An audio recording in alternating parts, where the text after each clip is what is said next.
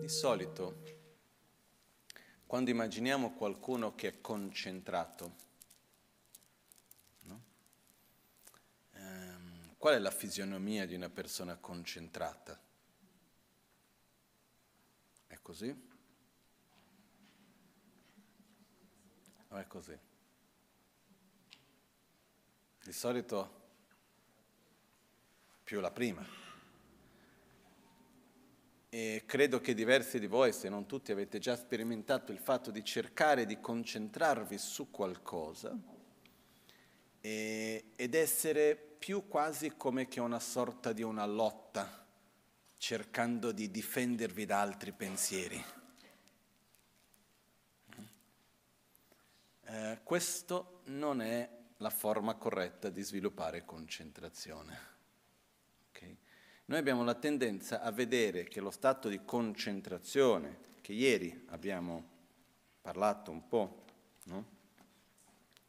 vediamo qua dove si trova ancora, che sarebbe del ricordo consapevole e poi dopo la concentrazione meditativa nella pagina 24 e poi 25, um, ehm, abbiamo la tendenza di vedere che questo stato dove la mente rimane su un oggetto è uno stato che richiede uno sforzo particolare. Quindi quando noi cerchiamo di concentrarci su qualcosa, che non è ancora lo stato di concentrazione meditativa, ma cerchiamo di tenere la mente ferma su qualcosa, la nostra tendenza è come se fosse generare una certa tensione su quell'oggetto e proteggerci da altri pensieri che dovessero arrivare. Questo tipo di concentrazione funziona fino a un certo punto e consuma tantissima energia. Genera stanchezza, genera tensione. L'ideale è la concentrazione che nasce dal ricordo consapevole per arrivare alla concentrazione meditativa, ma anche senza parlare di concentrazione meditativa, L'ideale è un livello di concentrazione dove uno non cerca di rimanere, come si può dire, uno non va, non va a costringere la mente a rimanere su quell'oggetto. Non c'è una costrizione, giusto in italiano? Non c'è una costrizione, c'è un rilassamento. Uno in realtà riposa la mente nell'oggetto di concentrazione e si, e si rilassa dalle distrazioni. È totalmente diverso.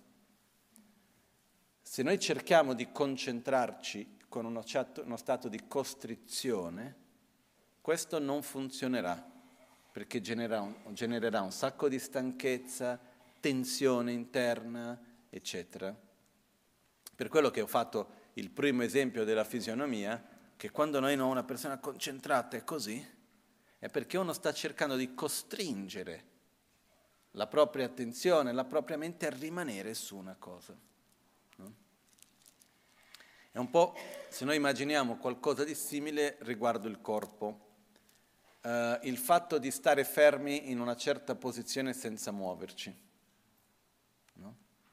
Se noi cerchiamo di costringerci a essere in quella posizione senza muoverci, è molto faticoso. I muscoli sono quasi che tesi. Se uno invece si permette di rilassarsi in quella posizione, a questo punto non è così stancante, in realtà uno quasi, quasi si riposa in quello stato. E quando noi parliamo della meditazione, dello stato inizialmente di cosiddetto ricordo consapevole e poi dopo la concentrazione meditativa, è uno stato profondo di rilassamento. Rilassamento inteso che uno si rilassa dalle distrazioni e riposa la mente su un oggetto che sceglie consapevolmente. Ok? Questo era uno spunto importante perché se no abbiamo parlato ieri dell'importanza di sviluppare presenza, consapevolezza, no? questo ricordo consapevole di mantenere la mente su un oggetto, di non cercare di evitare di star saltando da un oggetto a un altro con la mente costantemente, Però questo deve essere fatto con un atto quasi che di eh, affetto, la parola giusta non è neanche affetto, di eh, tenerezza. No? In, in, Brasile userebbe il termine con carigno, è una cosa più di gentilezza anche nei nostri confronti, è, una, è un insieme fra gentilezza e tenerezza. Però uno deve accogliere se stesso e metterlo, è come se fosse abbracciare e permettere alla mente di riposarsi in uno stato. Non è che andiamo lì no, col fucile in testa e diciamo stai fermo qua, non muoverti. No? Perché spesso uno cerca di meditare con quell'attitudine lì eh? E non funziona. No? Se noi cerchiamo di meditare con l'attitudine stai fermo e non ti muovi, se non ti sparo, viene fuori la parte più ribelle di noi. Ok? Invece dobbiamo accogliere e riposare la mente, permettere, ok, posso stare qua. Okay? E questo fa una differenza enorme. Io mi ricordo sempre la, la scena che ero in Nepal e erano arrivati eh, alcuni monaci dalla Thailandia, fra cui c'era il vice abate Lumpo Tatta, questo grande maestro, con altri monaci più anziani, con tanta esperienza di meditazione, e arrivavano da un lungo viaggio e li abbiamo invitati alla casa dove erano ospitati, eccetera, e poco tempo dopo, siamo passati lì un paio d'ore, due o tre ore dopo, e, e si è chiesto, ah, volete riposarvi un po' di più prima di andare a trovare la Magancia dall'altra parte? Ha detto, no, no, siamo riposati. Ha detto, Avete dormito? No, abbiamo meditato. No? E quindi spesso però io ho visto tante persone che meditare porta stanchezza. La stanchezza avviene perché uno cerca di costringersi a uno stato e non di riposarsi in quello stato. Questa è la differenza, secondo me, fondamentale che avviene. Ok?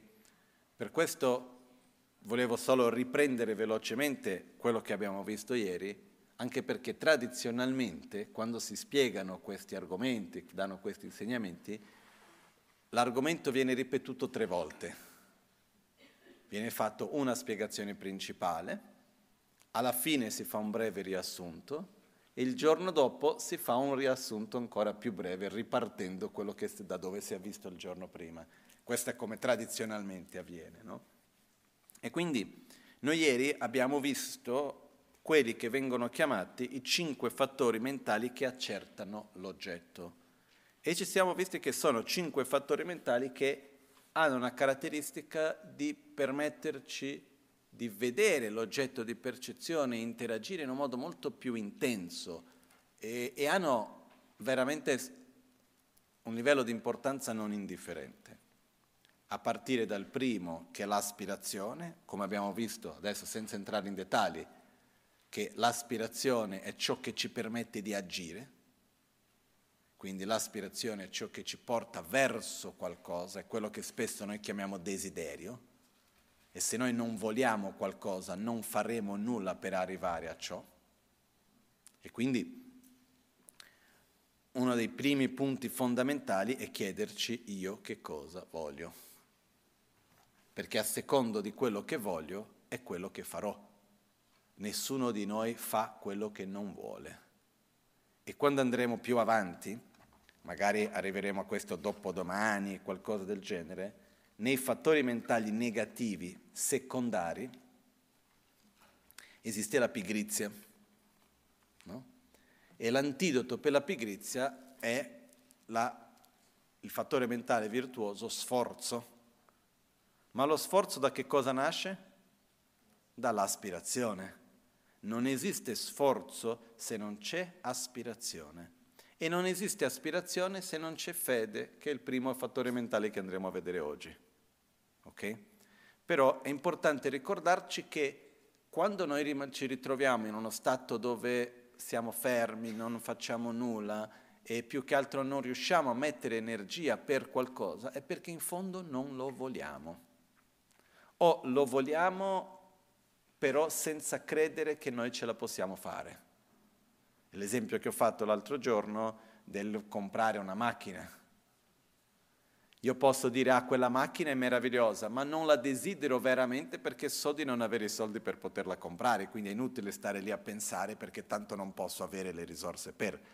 Quindi per desiderare veramente qualcosa e mettere l'energia per andare verso, io devo non solo riconoscere le qualità, l'importanza di quella cosa, ma devo anche credere nella mia capacità di raggiungerla.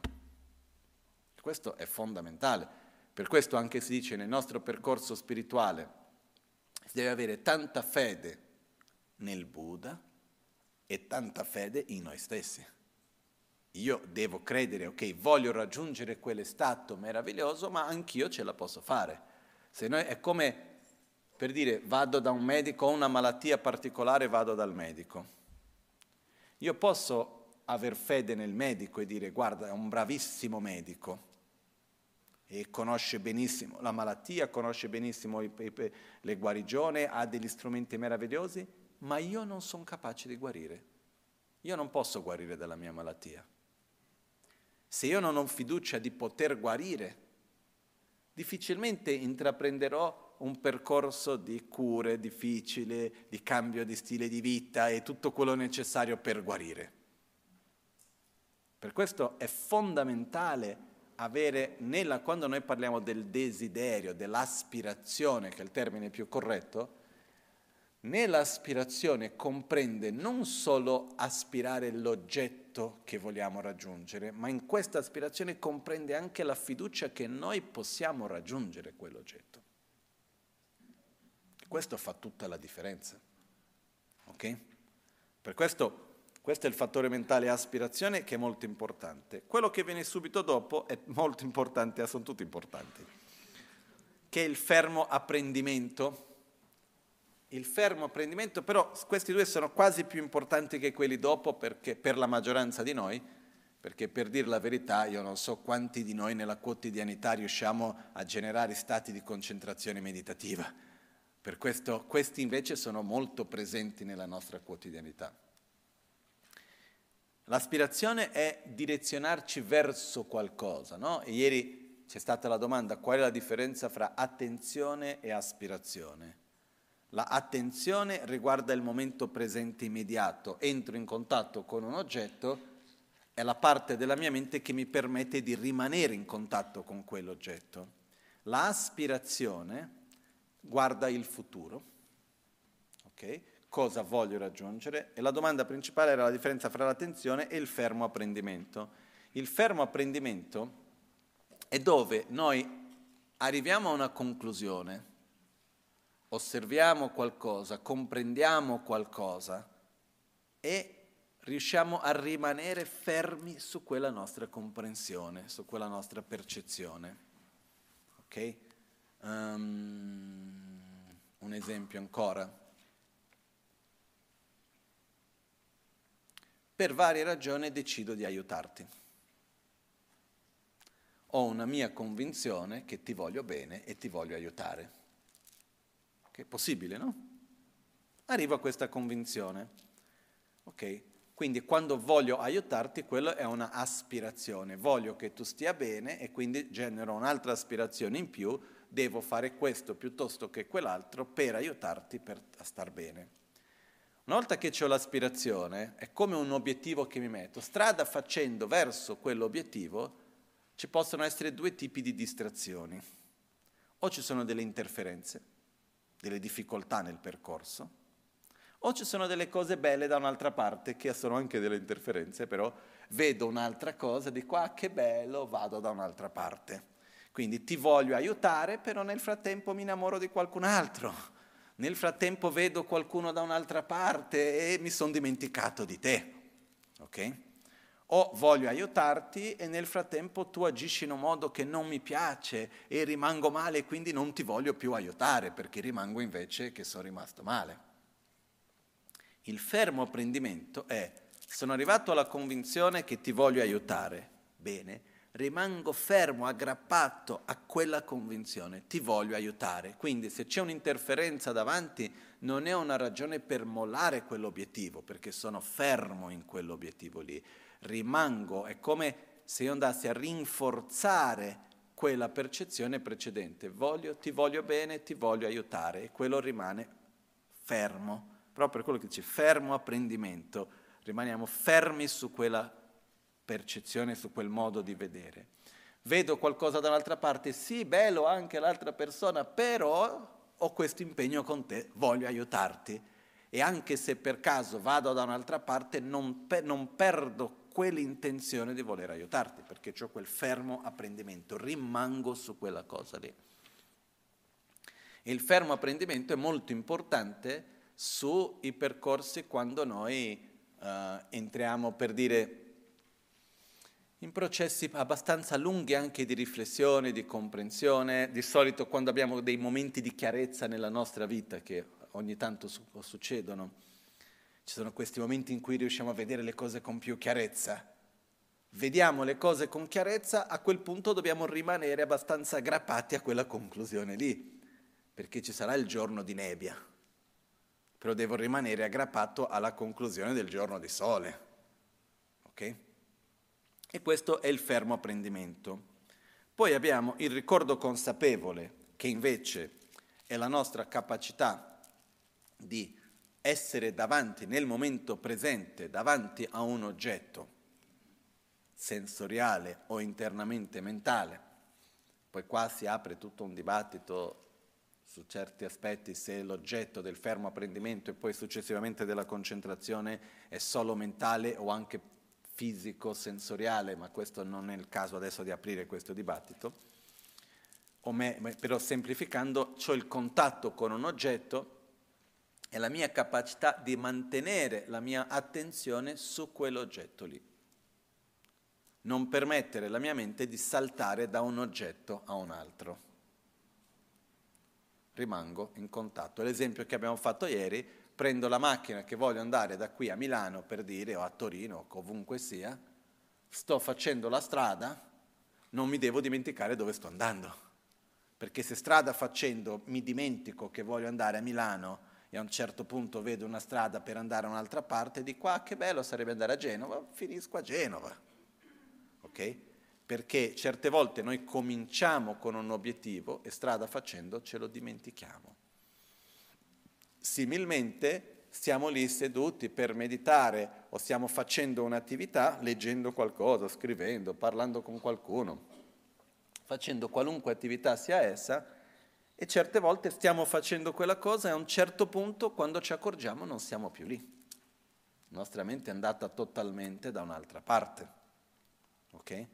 E questo è la mancanza di ricordo consapevole, la mancanza di questa presenza in quello che stiamo facendo. E ricordiamoci che il ricordo consapevole, tutti questi fattori mentali che stiamo vedendo adesso, noi possiamo allenarci, non è un qualcosa che o c'è o non c'è, è possibile generare aspirazione, è possibile generare fermo apprendimento, è possibile generare ricordo consapevole, così come è possibile sviluppare e generare la concentrazione meditativa, che è lì dove si sviluppa la capacità di rimanere su un oggetto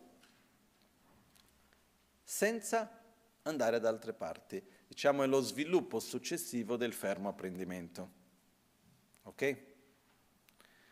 Poi abbiamo la, la quinta caratteristica, il quinto fattore mentale, che si può tradurre o come sherab, si può tradurre o come saggezza o come consapevolezza discernente. Sinceramente voglio andare a vedere qual è la etimologia della parola saggezza. Okay? Però il significato qui è il fattore mentale che ha la capacità di osservare coerentemente delle caratteristiche specifiche di qualcosa. Noi di solito vediamo una cosa e ci sono degli aspetti di quella cosa che non ci appaiono o che vediamo in un modo sbagliato o che non riusciamo a percepire delle caratteristiche specifiche di qualcosa.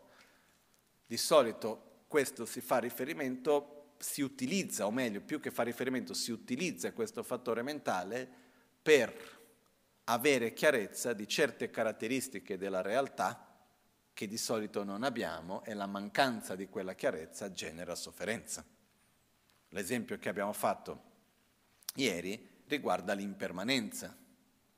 No?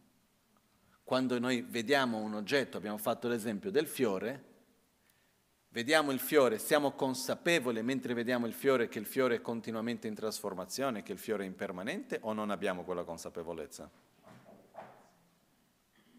No. Per esempio, facciamo un esempio, beh, vediamo questo fiore qua, ok? Mentre vedete il fiore, avete la consapevolezza che il fiore è bianco?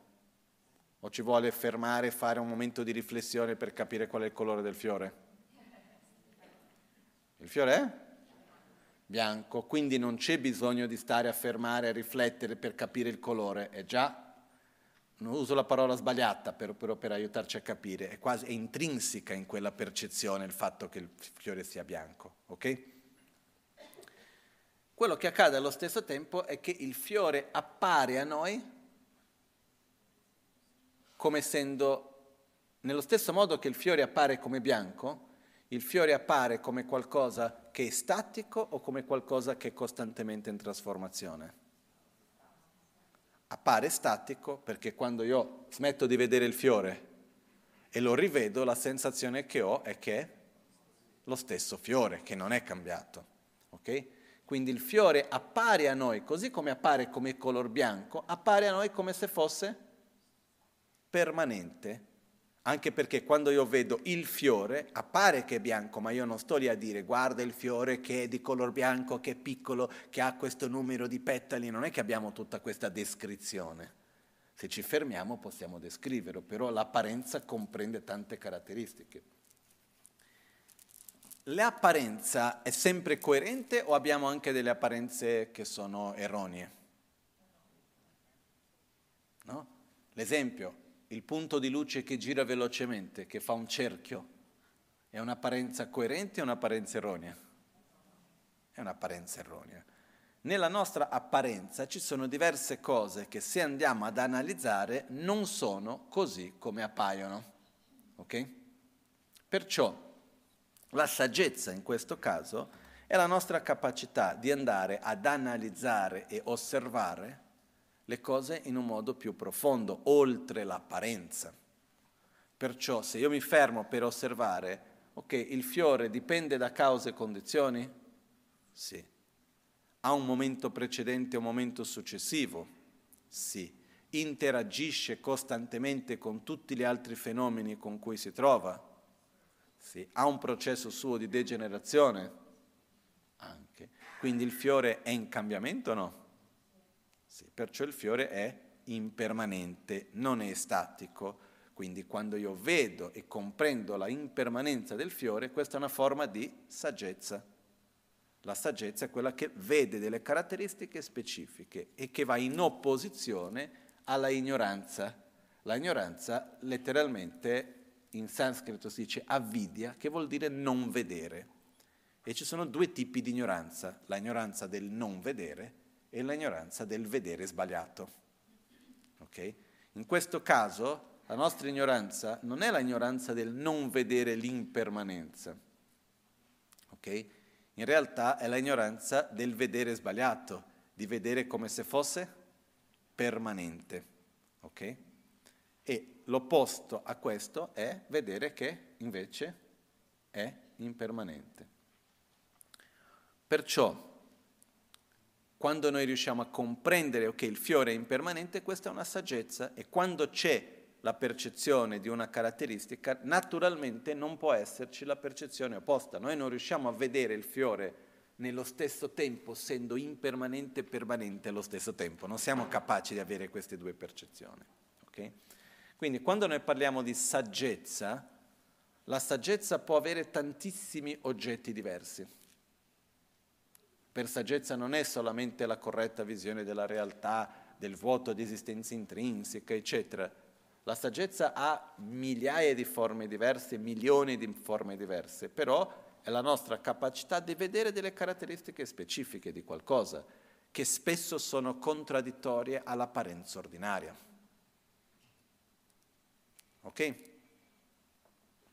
Con questo concludiamo questi cinque fattori mentali che accertano l'oggetto, che tramite questi fattori mentali abbiamo una percezione più profonda, più chiara dell'oggetto con cui ci troviamo. Cominciamo adesso quelli che vengono chiamati gli undici fattori mentali, mentali benefici o virtuosi. E volevo fare una piccola introduzione, una piccola premessa. Um, questi sono i fattori mentali, come ho scritto qua. Ci sono 11 fattori mentali che ci spingono a compiere azioni positive, o meglio, che portano a risultati piacevoli. In altre parole, ci aiutano ad accumulare karma positivo, interdipendenze positive, che portano come risultato a sensazioni piacevoli. Però io sono convinto che tantissimi di questi fattori mentali, adesso li vedremo, nel contesto degli insegnamenti buddisti sono stati spiegati tramite dentro di una prospettiva virtuosa, però le stesse attitudini possono esistere anche in contesto non virtuoso. Ok? E questo ci porta anche quando dicevamo che i fattori mentali possono essere più di 51, in realtà ci sono più di 51, vengono dette indicativamente 51, però ci sono tanti altri tipi, ok? Cominciamo dal primo e lì già si capirà meglio. Il primo è la fede. Tepa kanshena, yopa nida, yonten chenda, nuba namla, ngompara yi cheba dan, tangwa dan, döba tes, dyumpe ten chebe lecenos. Cos'è la fede? La fede è il fattore mentale che crede nell'esistenza, nelle qualità, e nelle capacità di qualcosa e ne è interessato e lo desidera. Essa ha la funzione di essere la base per l'aspirazione. Ci sono tre tipi di fede. Fede basata sulla fede, fede basata sulla confidenza o sulla fiducia e la fede basata sul desiderare. La fede è la base per tutte le virtù perché dalla fede sorge l'aspirazione, da cui sorge lo sforzo. Senza sforzo la virtù non può essere realizzata. Perciò, che cos'è la fede? Se io ho tanta sete, mi trovo in mezzo a un luogo dove non c'è acqua e ho sete, che cosa mi porta a fare dei chilometri in più per trovare l'acqua? il fatto che io desidero l'acqua, io aspiro a bere. Ma perché io desidero l'acqua? Perché io credo che l'acqua è possibile, che esiste. Io credo nelle qualità dell'acqua, che l'acqua è pulita, l'acqua è fresca, eccetera. Credo nel potenziale dell'acqua, l'acqua può eliminare la sete, può lavare, eccetera. Quindi io ho fede nell'acqua. Se io non ho fede nell'acqua, non desidererò l'acqua, non avrò aspirazione per ottenere l'acqua e non farò lo sforzo di andare verso. Ok? Certe volte noi abbiamo la soluzione per un problema davanti a noi, però non, prendiamo, non facciamo lo sforzo minimo necessario per andare verso quella soluzione perché? Perché non la vediamo o non ci crediamo. Però è possibile aver fede in qualcosa che porta più sofferenza? Per esempio, ci sono delle persone che hanno fede nella violenza? Per esempio, una guerra. Richiede sforzo o non richiede sforzo? Richiede tanto sforzo. Però uno crede che eliminando l'altro o conseguendo la terra di un altro o liberando qualcuno da quello che uno vede che è l'oppressione di un altro. Sono mille modi diversi. Eh? Con quello le cose andranno meglio, ho bisogno di quello, quindi credo quello è una cosa possibile, porterà questi benefici, ha queste caratteristiche, queste funzioni, quindi lo voglio e quindi faccio lo sforzo. Ok? Perciò Quando la, la prima volta che io ho visto questa relazione, per me ha fatto un effetto enorme, perché più avanti, quando andremo a vedere i veleni mentali, i fattori mentali negativi, uno di questi è la pigrizia, ed è uno di quelli che è stato molto presente nella mia vita. E quando uno è pigro in relazione a qualcosa, e viene detto, eh, per eliminare la pigrizia devi sviluppare sforzo. Io dico grazie.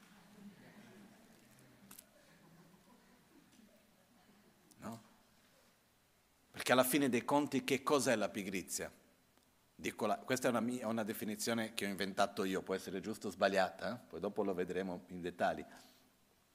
La pigrizia è l'unione della consapevolezza concettuale del sapere dell'importanza di qualcosa unita alla mancanza di voglia per la stessa. Quindi so che dovrei fare, ma non ho voglia. Ok? Mi manca desiderio, mi manca aspirazione. Come faccio a desiderare qualcosa? Da dove nasce il desiderio? Da dove nasce l'aspirazione? Nasce dalla fede. La fede non intesa come un sentimento mistico verso qualcosa che non si possa spiegare. Noi abbiamo fede in tantissime cose, quotidiane, sempre. Però perché io genere fede in qualcosa, io devo conoscere quel qualcosa, devo entrare in contatto, sapere che quella cosa è possibile, capire quali sono le sue caratteristiche, capire quali sono le sue funzioni e conseguentemente i benefici per me. Devo potermi immaginare in quell'oggetto, in quella situazione, con quella cosa e tramite il potere del mio immaginare lì mi sorge il desiderio. E come abbiamo detto tante volte, Qual è la funzione della pubblicità? Generare fede. Perché quando qualcuno mi fa vedere un prodotto, in realtà che cosa mi stanno facendo vedere? Che quel prodotto esiste, perché se io non so che quel prodotto esiste, quando mai lo comprerò? Che esiste, che è bellissimo e che mi porterà tanti benefici e che io ce la posso fare, perché lo pago in 35.000 rate e quindi ce la potrò fare. Ok? Perché probabilmente se mi mettono quel prodotto avanti, deve dire devi pagare tutto in una volta sola, uno dice non ce la farò mai, quindi ce lo pagherai a rate, quindi vedrai che ce la puoi fare. Ok? Altri come te ce l'hanno fatta e guarda come a loro è andata bene, quindi abbiamo, e adesso noi nei tempi moderni abbiamo l'influencer, quelli che guarda come son bello, di qua di là, io compro questo, io faccio quello, se tu comprerai sarai come me. Ok? E quindi che cosa va a generare questo processo? Di vedere, rivedere quel prodotto, immaginare, genera fede. No? Io mi ricordo una volta che questo è funzionato perfettamente. Ero con mio padre e mia sorella in Brasile tantissimi anni fa Stavamo guardando la televisione a un certo momento e era verso la sera, alle 8 di sera, qualcosa del genere, viene una pubblicità di un cookie, un, un biscotto con le gocce di cioccolato. E mi ricordo perfettamente la pubblicità di queste gocce che cadevano ed era questa, è finita la pubblicità, ci guardiamo e diciamo dobbiamo mettere lo vogliamo. L'unica volta mai successa, mio padre si alza, prende la macchina, andiamo tutti in supermercato a comprare quel biscotto. Gli abbiamo detto, hanno fatto bene, ha funzionato. Ma cosa ha fatto? Qual è la funzione? Guarda che il biscotto esiste, guarda com'è bello, come ha questo gusto di cioccolato, questo, quell'altro. Se tu, queste sono le caratteristiche, quali sono le funzioni? ah, se tu mangerai questo biscotto sarai felice, ti sentirai bene, uh, farai dei nuovi amici, che ne so io, quali sono le varie cose che ci fanno vedere. Così se compri questa macchina sarai bello, sarai sexy, di qua, di là, danno tutta questa idea, no? Quindi che cosa fanno vedere? Che quella cosa esiste, che ha delle caratteristiche belle e che hanno delle funzioni per noi. E dinanzi a questo e anche tu ce la puoi fare. Quando abbiamo, questo ci fa sviluppare fede. Dove c'è fede, sviluppiamo aspirazione, desiderio. La fede però c'è un collegamento. Perché ci sia desiderio, certe volte non basta che ci sia solo fede. C'è bisogno anche da un'altra parte di necessità. Faccio un esempio. Io posso avere molta fede nell'acqua, ma se io non sento sete, non vado a cercare l'acqua. Io posso aver fede in un certo tipo di trattamento e in un medico e tutto il resto, ma se io non sono consapevole di essere ammalato, non vado a cercare di seguire quella cura. Ok? Io posso aver fede in un luogo caldo, quindi io ho la casa che è calda, eccetera, ma se io sono fuori ma non sento freddo, non vado a cercare quel luogo. Ok? E qua rientra quello che viene chiamato la presa di rifugio. Perché la presa di rifugio vuol dire, ha bisogno di due caratteristiche, che viene usato un termine un po' brutto nel nostro contesto, la parola per noi non, piace, non funziona tanto, però è anche corretta, è perché ci sia aspirazione verso qualcosa come un rifugio, voglio quella cosa simile all'acqua, dobbiamo avere paura della sete e fede nell'acqua.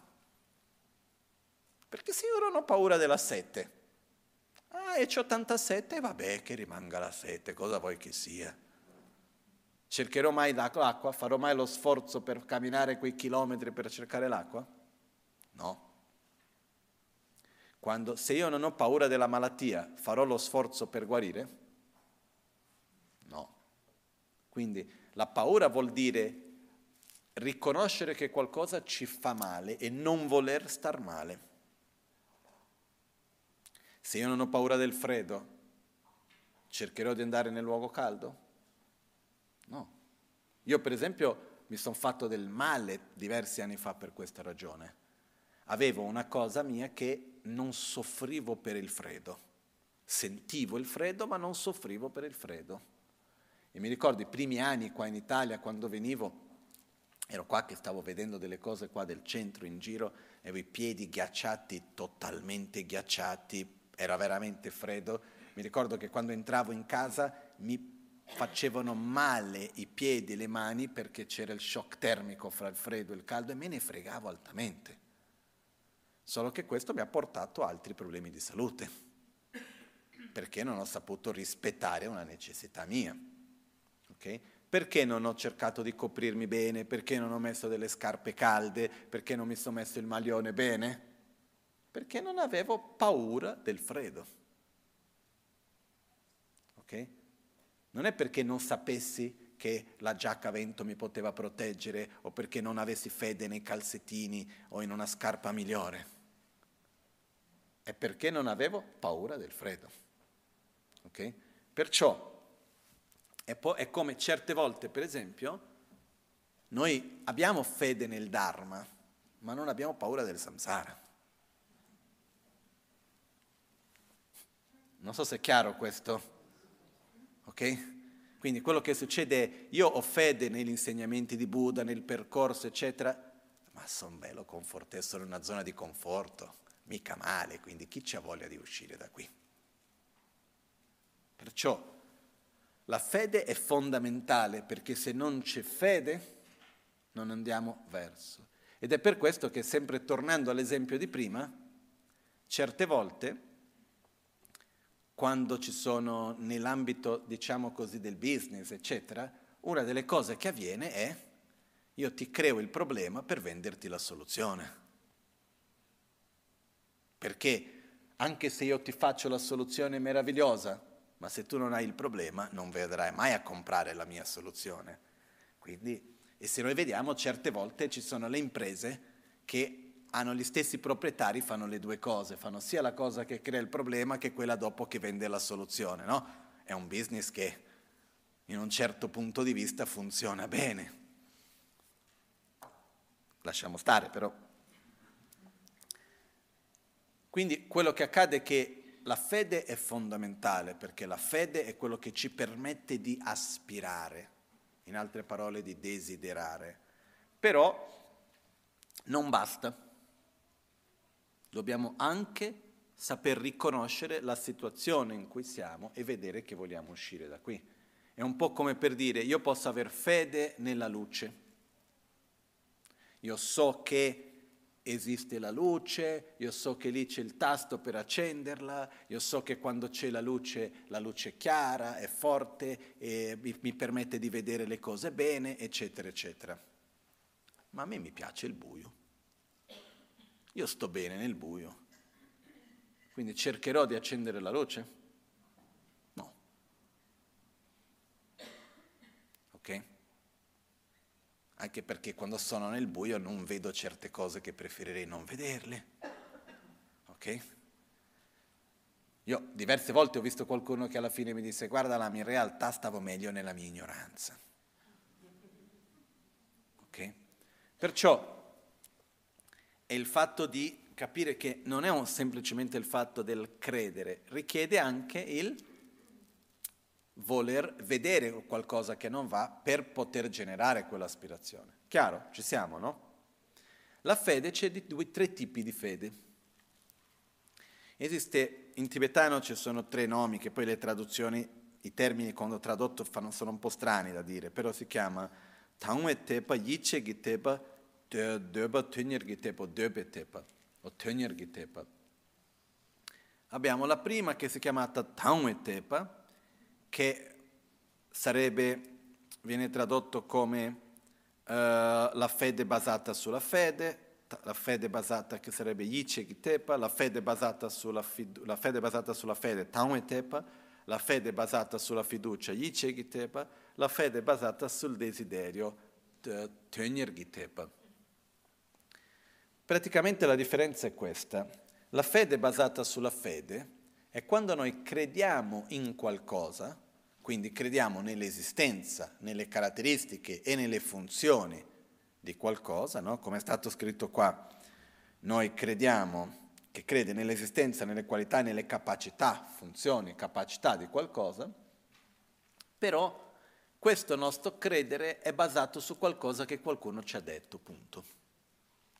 Noi non abbiamo un'esperienza diretta, noi non abbiamo un, uh, una ragione logica per spiegarlo. Qualcuno ci ha detto, abbiamo letto da qualche parte, tutti dicono che è così e quindi io credo. Ok? È come se qualcuno viene da me e dice guarda che quando hai il freddo il fuoco ti scalderà e ti farà passare via il freddo. Ma io non ho mai visto il fuoco non ho mai toccato il fuoco, non so neanche bene cosa sia, però mi hanno detto e tanti hanno detto che hanno provato e che a loro ha funzionato. E quindi lo fanno vedere anche in televisione, perciò sarà vero. Perciò io ho fede nel fuoco, ma in realtà non ho mai toccato, non ho niente. Questa è la fede basata sulla fede. Viene usato questo termine, è una fede che è la fede cieca, se vogliamo usare questo termine, e non è la migliore delle fedi. Perché uno possiamo aver fede in qualcosa che in realtà non è vero, che non funziona. Due, possiamo alla fine aver fede anche in cose che non ci fanno bene, che vanno nella direzione opposta. Tre, è una fede che non è stabile. Se qualcuno mi dice il contrario, io credo nel contrario. Ok? Mentre invece il secondo tipo di fede, che è la fede basata sulla fiducia, questa è la fede che è basata sulla propria esperienza. Qualcuno mi dice, guarda, quando hai freddo prendi il fuoco, vedrai che ti aiuta, che fa bene. Ho detto, fammi provare. Vado lì, prendo il fuoco, accendo il fuoco, vedo che mi scalda. La prossima volta che ho bisogno, che ho freddo, la fede che ho verso il fuoco non è più perché qualcuno mi ha detto, è perché io ho una mia esperienza diretta. Quella fede è inabalabile. Non, nessuno me la toglie. Okay? L'altra possibilità è una fede che si basa su un processo logico. Ah, io so che uh, quando ho freddo uh, e mi avvicino al carbone che caldo mi toglie il freddo, il calore del fuoco eh, ha la stessa caratteristica di quello, quindi dovrebbe anche riscaldarmi, c'è una logica dietro. E quindi io capisco non solo perché qualcuno mi ha detto, ma perché c'è una comprensione di un processo logico che mi permette ad arrivare a quella conclusione. Okay? Questa è la fede ideale. Anche quando nel buddismo si dice ah, dobbiamo aver fede nel Buddha, nel Dharma, nella Sangha e qualunque altra cosa, il tipo di fede che, ideale che dobbiamo sviluppare è questo tipo di fede. È una fede nella quale noi crediamo nell'esistenza, nelle caratteristiche e nelle capacità o nelle funzioni di qualcosa, non sulla base di che qualcuno ha detto, ma sulla base di un'esperienza diretta e di un processo logico di comprensione. Non sempre siamo pronti per questo. Certe volte, prima di arrivare all'esperienza diretta, dobbiamo avere un po' di fiducia, di fede cieca, per modo di dire. Se qualcuno dice, guarda, quanto hai sede, bevi l'acqua lì, vedrai che ti vai, vai in quel posto che troverai l'acqua. Ma non sono mai stato, la, logica mi dice che dovrebbe essere da un'altra parte, ma mi fido di te, fammi provare. Se non avessi quella fiducia, quella fede cieca, per modo di dire, agli inizi, non andrei mai a cercare. Per questo che si dice che il primo tipo di fede, la fede diciamo così cieca, la fede basata sulla fede, si deve basare su una fede basata sull'esperienza verso la persona o verso la, da dove viene quell'informazione.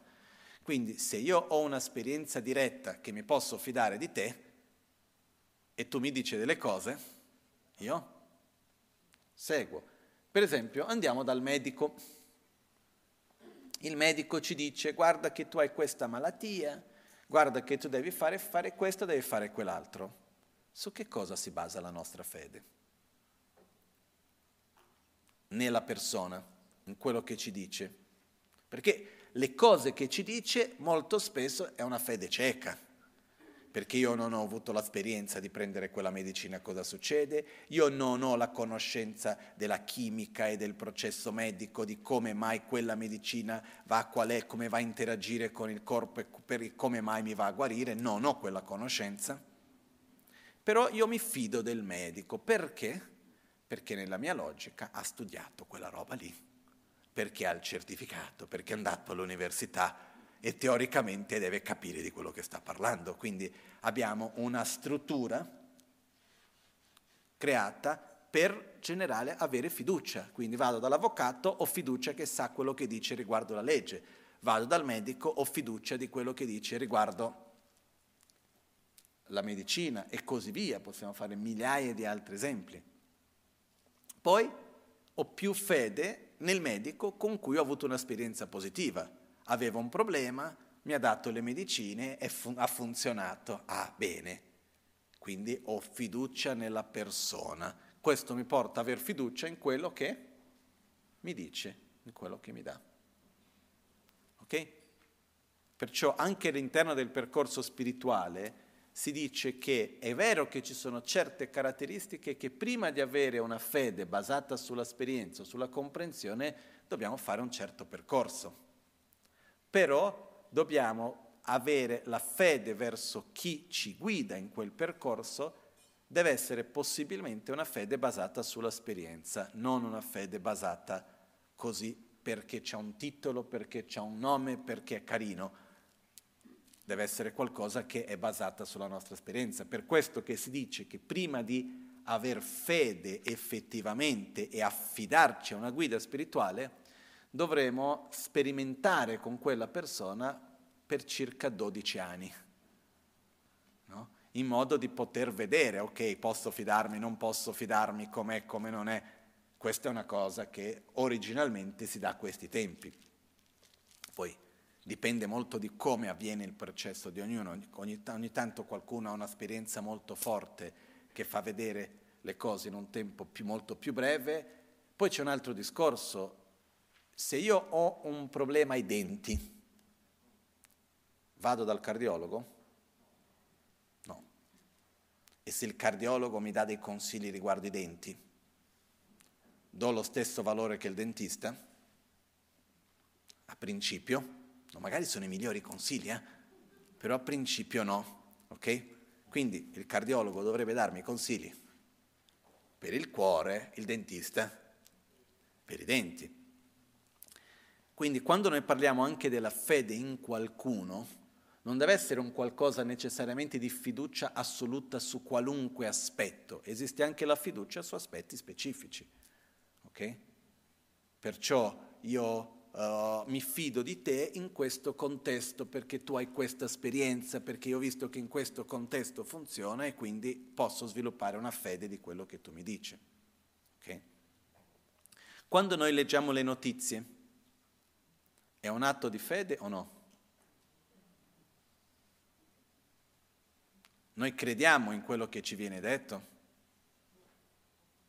Dipende, però molto spesso sì e qualcuno dice no, io non mi fido delle notizie, però mi fido del canale alternativo.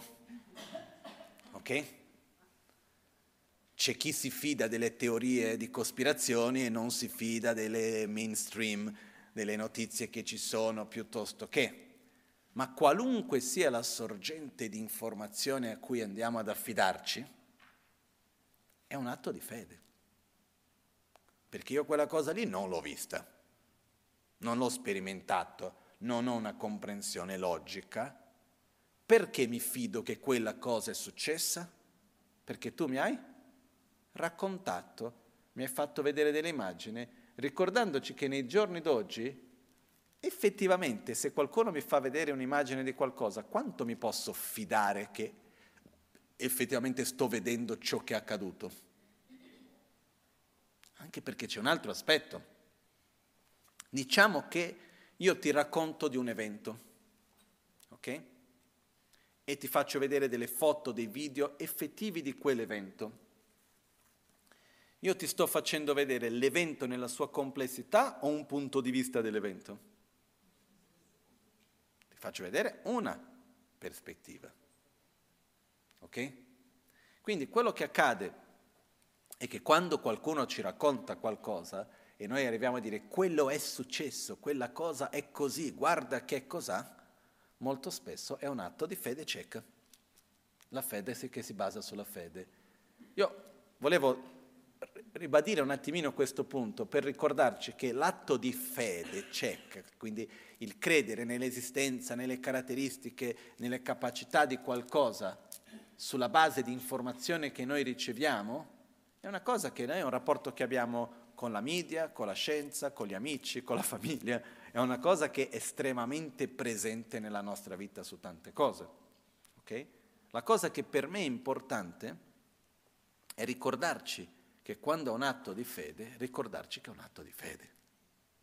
Ossia, io credo in quello sulla base di qualcosa che qualcuno mi ha detto, quindi io in realtà sto, mi sto fidando dal punto di vista dell'esperienza di quella persona lì che può essere giusto come può essere sbagliato e ricordando che è un punto di vista all'interno di tanti altri. Ok? La fede invece che si basa sulla fiducia cosiddetta come nome è la fede che si basa sull'esperienza. Se io vado e vedo qualcosa con i miei propri occhi, lo vivo in prima persona, ho un modo di vedere quella cosa diverso. Se io faccio la mia ricerca e vedo cons- i risultati, ho mi ricordo parlando con un'amica scienziata e dico cosa dice te di quella medicina lì, di quella situazione? Risposta, fammi leggere le ricerche.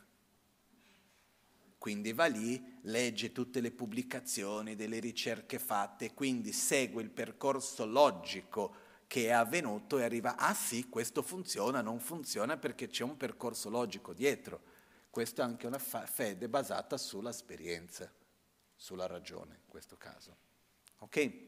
E l'ultimo tipo di fede è la fede nella quale non abbiamo fede in un'informazione, ma abbiamo fede in qualcuno, come un esempio di ciò che noi vogliamo diventare. Per questo viene chiamato la fede che si basa sul desiderare, io vedo e dico, ah, io vorrei essere così. Ok? Quindi um,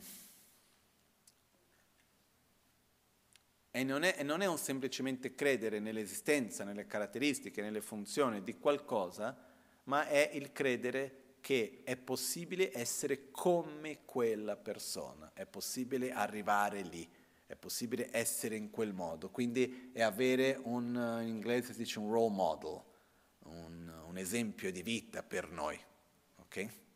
cosa che è estremamente importante per tutti noi e cosa che in generale abbiamo nella nostra società, gli idoli che andiamo a creare, eccetera, eccetera.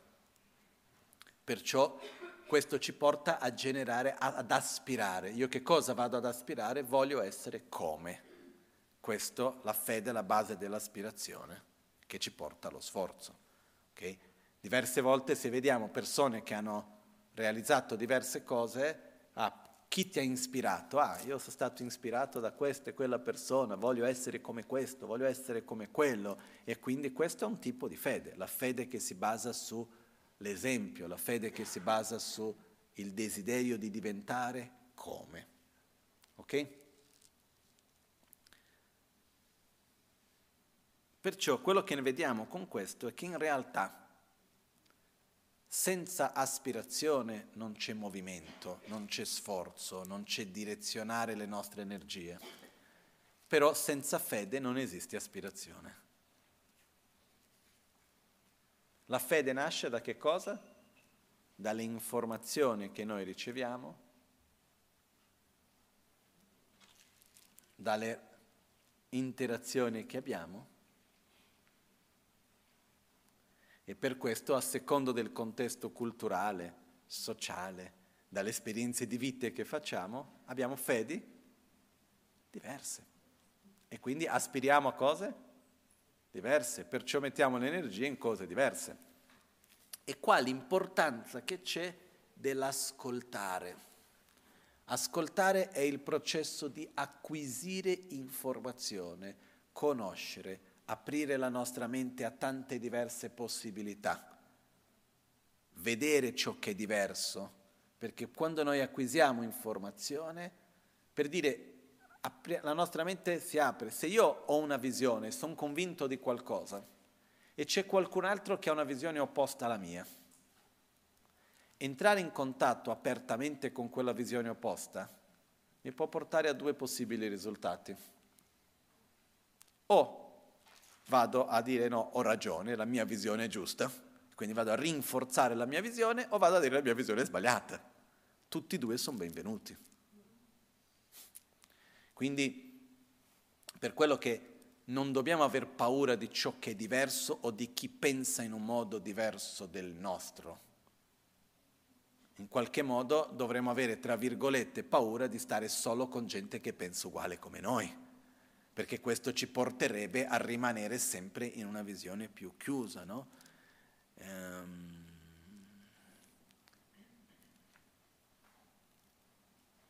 Io mi ricordo sempre una volta che ero in aereo, la Magancina era seduto davanti a me, io ero dietro e a fianco a me c'era un signore, che se mi ricordo bene era un signore russo.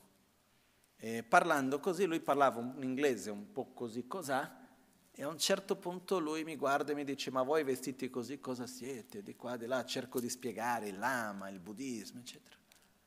E lui mi dice, siete degli egoisti? È veramente deplorevole, no?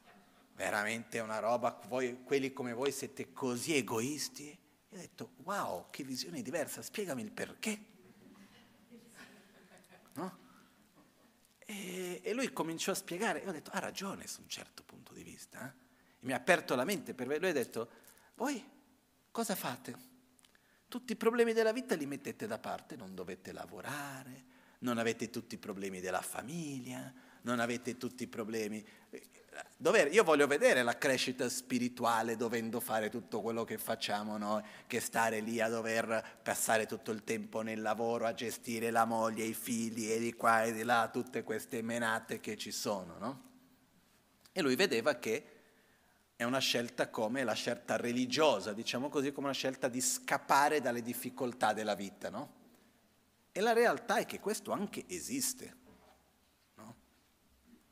Per fortuna mia, osservando in quel momento dopo, non è il mio caso, o molto meno quello di Lama Ganchen, di scappare dalla vita. Perché anche se devo fare la lista, avendo più responsabilità che solo quelle su di me stesso, se dovessi fare una lista dei problemi delle difficoltà da affrontare, ce n'ho abbastanza di più di tanti altri intorno a me, se per quello. Però quello che accade è che io ho visto tante persone che hanno cercato la vita religiosa per scappare dalle difficoltà della vita mondana, diciamo così. Quando succede questo uno non ha successo né in uno né nell'altro, non funziona. Però questo atteggiamento esiste. Quindi essere davanti a qualcuno che pensi in un modo diverso non è una minaccia, è un modo per rivedere la propria scelta, per rivedere se stesso e dire ok, bene, quello che sto facendo va bene, perché questa è una prospettiva che non vorrei essere in quel modo lì per fortuna non sono, però esiste la possibilità. Perciò la fede si sviluppa tramite la conoscenza, tramite le informazioni che noi riceviamo, perché la fede è il credere nell'esistenza di varie cose. Perciò è importante per noi conoscere, ascoltare, vedere, sperimentare ed essere aperti ad avere più chiarezza e a conoscere cose nuove e a credere in cose diverse. Ok? Questo è un punto importante e su questo si aggiunge un'altra cosa. Apro e chiudo una parentesi veloce.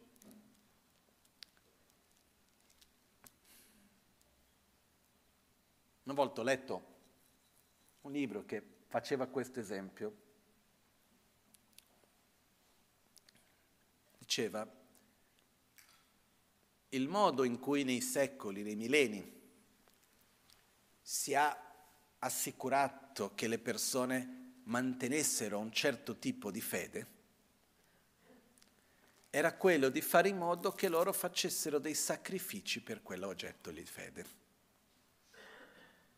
Per dire, io credo, facciamo esempi molto antichi, molto antichi, molto prima della cristianità, ok? Io credo in un certo Dio, io credo nel Dio che mi va a aiutare ad avere i raccolti, eccetera, eccetera. Credo, eccetera. Faccio diverse offerte, quindi faccio i sacrifici di offrire degli animali, di fare tante cose, eccetera, eccetera. Quando io faccio un sacrificio per qualcosa, il dire dopo quella cosa non esiste, vuol dire che tutti quei sacrifici sono stati fatti in vano. Ma no, io non posso essere stato così scemo. Io non posso mica aver fatto tutto quello per nulla. E quindi io vado a rinforzare ancora di più quell'obiettivo, quell'oggetto. Ok? Questo è successo per esempio in certe guerre, dove si era visto sin dall'inizio che la guerra era persa, che, non, che non, è, non c'era possibilità di vincere. Ma con tutti quelli che erano stati già morti, mica possono essere stati morti in vano. Quindi io credo ancora in qualcosa che in realtà da, dalla mia esperienza dice che non è reale, quella vittoria non può esserci, però io non posso aver fatto tutto quello in vano, quindi vado avanti. Okay? Perciò è molto importante in questo nostro processo di, chiamiamo così di fede, essere aperti a cambiare visione, essere aperti a avere la nostra esperienza, ad ascoltare visioni diverse, perché il nostro obiettivo non è quello di essere il buddista perfetto. Il nostro obiettivo è quello di essere coerenti con la realtà, è quello di sviluppare le nostre qualità, di essere in pace con noi e con gli altri, almeno per me io vedo così. E per fortuna mia, io all'interno degli insegnamenti buddisti ho sempre trovato coerenza con questo, ho sempre, anche se uno cerca di discostruire, vedere come mai cercare del, degli errori, io personalmente non li ho trovati. Non che nel contesto del buddismo in generale non ci siano errori, ci sono tantissimi, siamo esseri umani, c'è di tutto insieme, ok? Ma negli insegnamenti di Buddha io personalmente non ho mai incontrato qualcosa che dopo dico no, questo non è coerente o non funziona, eccetera. Però non dobbiamo prendere per scontato le cose, punto e basta, dobbiamo essere aperti a avere più chiarezza. Ok? Perciò per la fede determina cosa vogliamo, che determina dove mettiamo la nostra energia. In altre parole, la fede genera, va a determinare la nostra aspirazione, l'aspirazione va a determinare il nostro sforzo, dove mettiamo l'energia.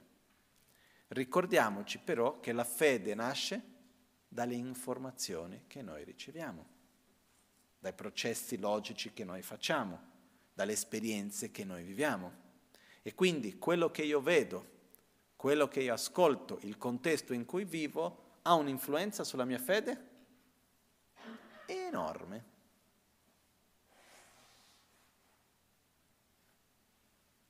Ci siamo? Ok? E con questo diciamo, concludiamo la parte della fede. E nell'ambito virtuoso, se non c'è fede non c'è aspirazione, se non c'è aspirazione non c'è sforzo, se non c'è sforzo non usciamo da dove siamo, continuiamo a girare intorno in quello che già siamo, ripetiamo le stesse abitudini che ci sono già. Per esempio, se io non ho fede nella pazienza, se non ho fede in uno stato di calma, di equilibrio, di armonia, ah, che bello sarebbe, io posso raggiungerlo, se non ho fede in quello, non lo desidererò e non metterò lo sforzo e manterrò le mie abitudini di aggressività, di impazienza, eccetera, eccetera. Rimarrò a rigirare intorno a quello. È un esempio. Ok? E quando noi guardiamo intorno a noi tutte queste immagini, per esempio, gran parte di queste immagini sono i nostri testimoni. Sono, no, sono gli influencer dell'epoca, per dire se noi andiamo a vedere no, l'Amazon K, Trician Rinpoche, è lì che dice guarda che io ho fatto questo, quell'altro, a me ha funzionato, provi anche te. Ok?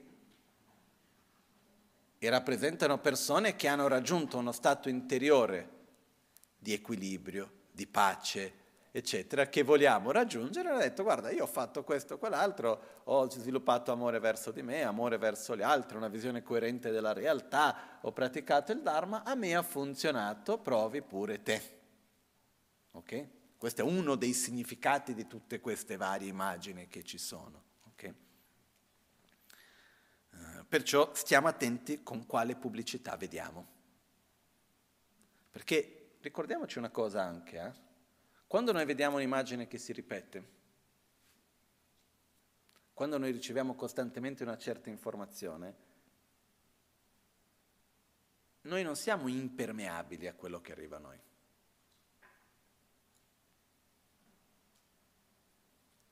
Più un'informazione viene ripetuta e più, le altre, più persone credono in quell'informazione, più facilmente noi crediamo. C'è uno studio simpatico che ho visto una volta fatto in cui si prende un certo numero di persone, non tanto grande, e davanti si mettono due oggetti, uno più alto, uno più basso, uno più corto, uno più lungo, ok? Dove se uno guarda con attenzione è chiarissima la differenza. Alcune persone del gruppo fanno finta di essere far parte dello sperimento, però in realtà non sono, ok? E quindi loro dicono che il più corto è più lungo. E quando la maggioranza delle persone ha detto che il più corto è il più lungo e arriva a te dirlo, la maggioranza delle persone dice lo stesso. Okay?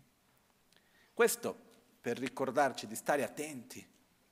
Prima di dire che una cosa è così, capire da dove viene quella fede. Viene da un'esperienza, viene da una comprensione, viene da un'informazione e se è da un'informazione, quella informazione da dove proviene? È un processo importante e sulla base di questo chiederci che pubblicità voglio vedere, nel senso più ampio, che informazione voglio ricevere, perché quello va a condizionare il mio modo di vedere la realtà, la mia fede. Ok? Prossimo. Mozza e Celio. I prossimi due vanno visti insieme. Mozza viene chiamato considerazione per se stessi, mentre Celio considerazione per gli altri. Mozza Kanshena Dangni la Daniela, Daniel, Daniele kanama towa la zemba tes, nyebar chöbe, lekbar dompe tenchebe lecenos. Cos'è la considerazione per se stessi? Certe volte è tradotto come vergogna, ok? Però secondo me è più giusto considerazione per se stessi, che letteralmente no vuol dire faccia, za vuol dire calda, ok? Quindi faccia calda. Quando uno sente vergogna diventa rosso, ok? Cos'è questo? Cos'è la considerazione per, per se stessi? Uh, o in certi casi tradotto anche come autostima, ok? E per questo qua all'interno è, stato, è rimasto un refuso come autostima. È il fattore mentale, considerazione per se stessi, o autostima, o vergogna, dipende come lo traduciamo, è il fattore mentale che serve a evitare di commettere azioni negative sulla base di ragioni che riguardino se stessi. Ha la funzione di far sì che si astenga in modo eccellente da un comportamento errato. In altre parole è, io so che non è giusto mentire, io so che non è giusto agire con aggressività, io so che non è giusto uh, rubare, faccio un esempio qualunque, ok? Quindi mi trovo davanti a una situazione che viene voglia di mentire, però mi vergogno. Perché non vado a mentire? Mi converrebbe. Rubare mi converrebbe però io so che non è una cosa giusta, quindi ho considerazione per me stesso, ho un senso morale che mi dice quello non va fatto. E quindi quel senso morale, quella considerazione per me stesso in un certo modo mi dà vergogna fare quella cosa lì, per queste ragioni evito di fare quell'azione. Okay? Questo viene chiamato in tibetano ngozza. Ed è importante perché, come ho scritto qua, è il fattore mentale che serve per evitare di commettere azioni negative di corpo, parole e mente a causa della considerazione per se stessi. La sua funzione è quella di proteggere se stessi da azioni negative. No? Uh, il contrario è quello che noi in qualche modo diciamo quando uno è faccia tosta. A un certo punto uno comincia a fare delle cose che sa che non dovrebbe fare però dopo della seconda, terza volta a un certo punto chi se ne frega. Okay? Quindi questa considerazione per se stessi, questo livello di automoralità nella quale io so distinguere che cosa fa bene, che cosa fa male e voglio evitare ciò che fa male a me e agli altri. Ho preso un impegno, non voglio rompere il mio impegno, Uh, non voglio agire in un modo che sia violento, non voglio agire in un modo che faccia male all'ambiente intorno a me, ossia lì dove io riconosco che c'è un comportamento che è sbagliato, io riesco a evitare quel comportamento perché ho considerazione per me stesso. Ok? Anche qua questo fattore mentale non è necessariamente virtuoso. Ok?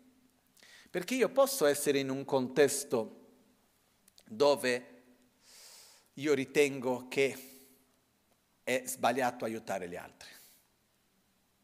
Può succedere o no? Facciamo un esempio qualunque, sono in guerra. C'è uno che è il nemico. Aiutare il nemico non è la cosa giusta. Quindi ho vergogna di aiutare il nemico, non lo vado a fare, magari mi viene voglia, però non lo posso aiutare, ma come posso aiutare il nemico? Ok? Quindi questo sentimento, in questo contesto degli insegnamenti, viene messo verso le cose virtuose, però in generale a secondo del, del paradigma nel quale uno si trova, non necessariamente ha un'applicazione virtuosa. È chiaro questo? Okay?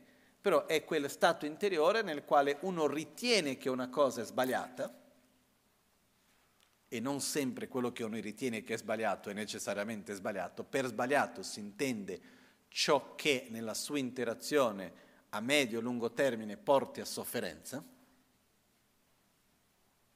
Perciò queste vengono chiamate le azioni non virtuose. Quindi uno, quello che uno ritiene che è sbagliato, uno cerca di evitare perché so che quella cosa non va fatta. Certe volte a breve termine ci conviene in qualche modo fare quella cosa lì, quindi ci viene voglia di fare. però non lo faccio perché? Perché io so che non va bene. E non importa se gli altri li vedono, se gli altri non vedono, non importa quello che gli altri pensino o meno. Io per me non faccio quella cosa perché ho considerazione per me stesso, ho una certa dignità mia, al di là di quello che gli altri pensino o meno. È una caratteristica, secondo me, l'autostima più che nell'aspirazione. L'autostima io la vedo più connesso con la fede nelle proprie capacità e nelle proprie caratteristiche, nel proprio potenziale. E nell'autostima è io ho fiducia di me, io so che per dire devo camminare da qui fino lì, so che lo posso fare, perché ho già fatto in passato qualcosa di simile, ho fiducia nelle mie gambe che sono forti, se mi stanco non, non ho problemi perché riesco ad andare oltre, ho fiducia in me stesso, ho fede in me stesso in qualche modo, nelle mie capacità, nelle mie caratteristiche. Io vedo l'autostima più connessa con la fede in quel senso lì, no? Qua l'autostima è stato tradotto in qualche modo così, secondo me, erroneamente, ma per quel contesto di dire no, io sono una persona brava, io non mi lascio prendere da comportamenti che so che sono sbagliati. Quindi è una considerazione per sé più basata su una, un aspetto di moralità Ok? Quindi questa è una caratteristica. L'altra che viene dopo, che è subito collegata, in tibetano si chiama Chelio. Chelio che scena Shen le kanamato alla zembates, tegnighi lecenos. Cos'è la considerazione per gli altri? Il rispetto o considerazione per gli altri è il fattore mentale che serve a evitare di commettere azioni negative sulla base di ragioni che riguardano gli altri ha la funzione di far sì che ci si astenga in modo eccellente da un comportamento errato. Io non voglio evitare di mentire perché so che non dovrei mentire, ma perché io non voglio creare problemi ad altri. Quindi io evito un comportamento non virtuoso non per considerazione a me, ma per considerazione a un'altra persona non voglio che il mio padre rimanga male, quindi non faccio quella cosa, non voglio che questa persona faccia questo piuttosto che quell'altro, no?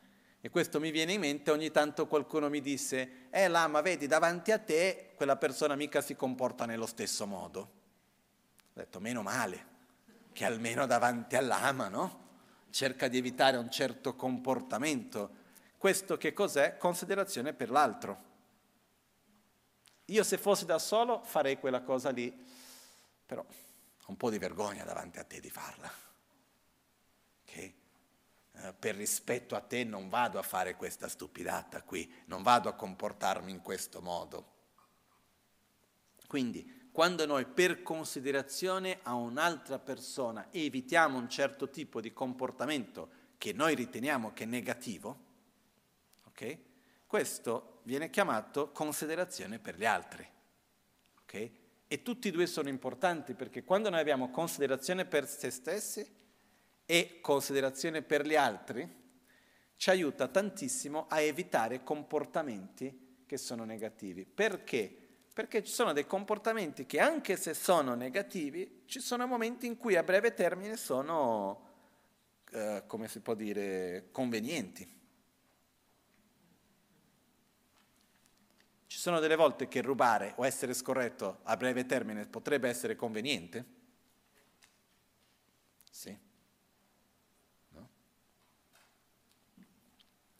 Mi, mi viene in mente una cosa banale che mi è capitato un po' di tempo fa, ma per è un esempio qualunque di questo, niente di superiore, una cosa super semplice. Stavo camminando qua vicino, um, avevo la cagnolina che a un certo punto dal bosco arriviamo vicino dove c'erano delle case, la piccola che ancora cucciola a un certo punto va da un'altra parte, vado dietro, entra nella casa di qualcuno, che c'erano tutti il portone aperto, e si mette a correre dietro le galine.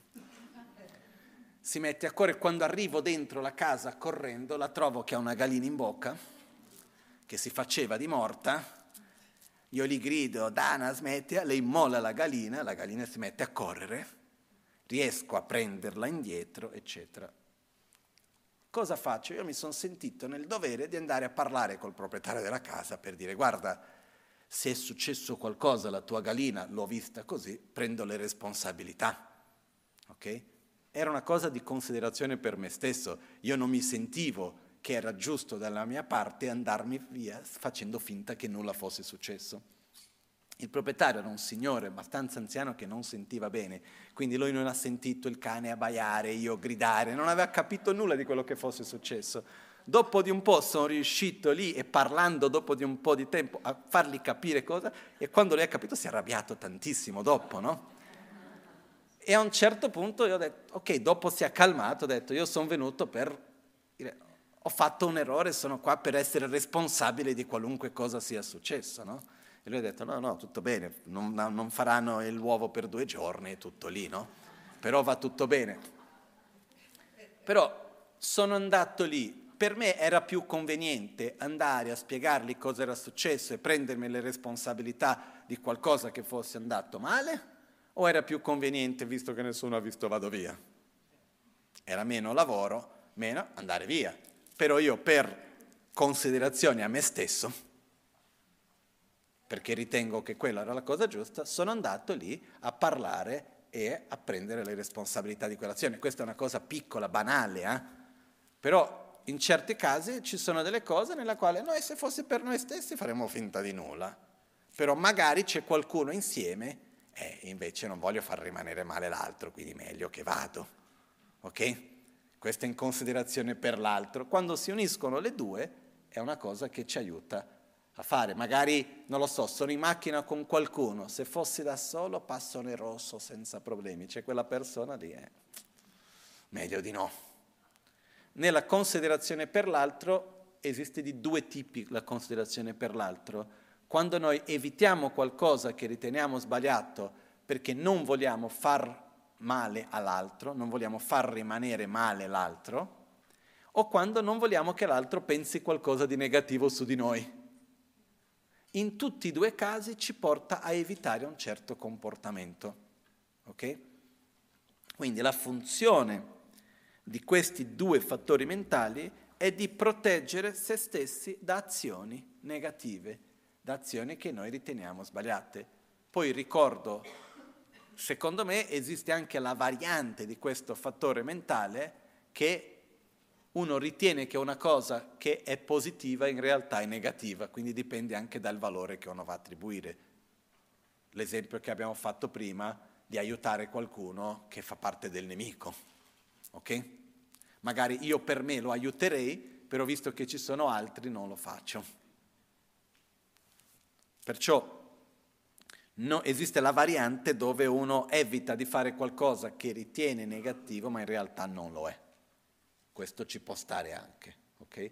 Però in generale è questa nostra capacità dove noi all'interno della nostra propria etica, che è dove noi distinguiamo cosa fa bene, cosa fa male, cerchiamo di evitare quello che fa male, o per considerazione per se stessi o per considerazione per gli altri.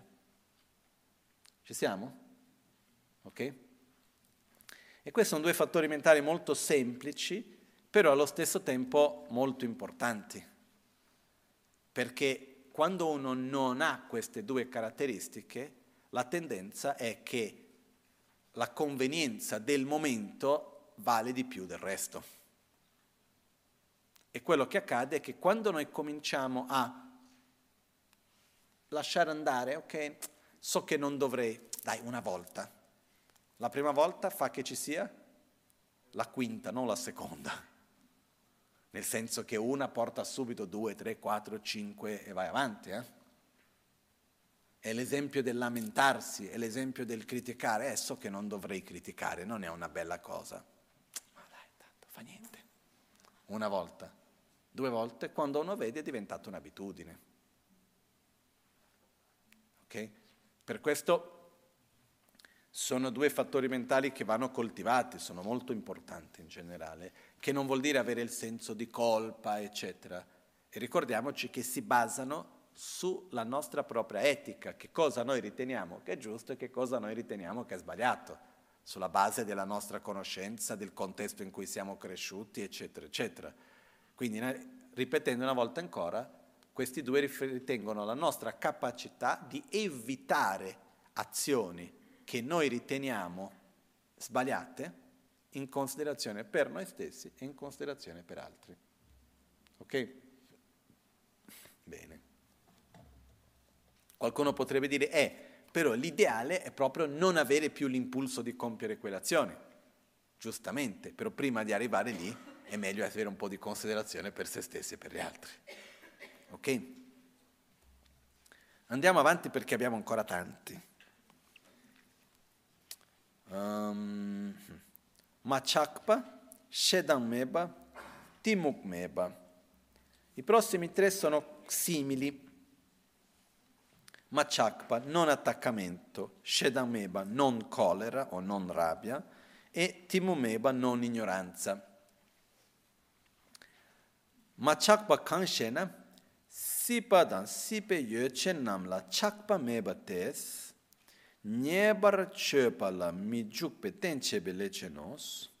cos'è il non attaccamento? Il non attaccamento è il fattore mentale che ha l'aspetto di non avere attaccamento verso l'esistenza e gli oggetti di desiderio dell'esistenza. La sua funzione è quella di evitare di commettere azioni negative. Leggo anche il prossimo perché uno aiuta a capire meglio l'altro. Shedam eba kanshena semchen namda dunga dan dunga gi negi chö namlas, kune nar sem meba tes, nyebar chö pala, mi giukpe tenchebe lecenos. Cos'è la non collera o non rabbia? La non collera è il fattore mentale che ha l'aspetto di non avere aggressività nei confronti di qualsiasi essere senziente, verso la propria sofferenza o gli oggetti di sofferenza. Essa ha la funzione di evitare di commettere azioni negative. È il fattore mentale con l'aspetto di non avere aggressività verso i tre oggetti, i nostri nemici, chi fa del male ai nostri amici e chi tratta bene i nostri nemici. La sua funzione è quella di essere la base per non impegnarsi in azioni negative. Questi due fattori mentali hanno una caratteristica molto importante per noi. Partiamo dal secondo. Il fatto che ci sia un fattore mentale che è la nostra capacità, è la caratteristica di essere davanti a un oggetto di rabbia, quindi alla base la rabbia esiste. Ok? Però è la nostra capacità di non reagire con aggressività dinanzi all'oggetto di rabbia. Ed è la via di mezzo, è il percorso fra dalla rabbia arrivare a uno stato totalmente di non rabbia. Perché se sono davanti a qualcosa che non mi piace, che ritengo un nemico per dire, come fa uno da subito a non vedere più come un oggetto di rabbia? Non riesce. Però esiste un passaggio in mezzo che è quello di riuscire a essere davanti all'oggetto di rabbia, ma non permettersi di intraprendere un'azione fisica, verbale o mentale di aggressività. Ok? Questo è il non collera e la non rabbia. Il non attaccamento che cos'è? È un oggetto di desiderio o no? Sì, mi piace tanto, lo vorrei sempre. Però riesco a essere davanti all'oggetto e non rimanere totalmente aggrappato all'oggetto. Riesco a mantenere una certa indifferenza, a essere davanti all'oggetto e a accettare che adesso c'è, fra un po' non c'è più e passa. Quindi è il percorso che mi permette di arrivare a non avere più attaccamento a non avere più rabbia, però c'è una via di mezzo, c'è un, c'è un, una, un passaggio in mezzo fra questi, che è il non attaccamento, ossia sono davanti a un oggetto di attaccamento, sì, un oggetto di desiderio, sì, mi piace, sì, proietto la mia felicità su questo oggetto, sì. Però cos'è l'attaccamento?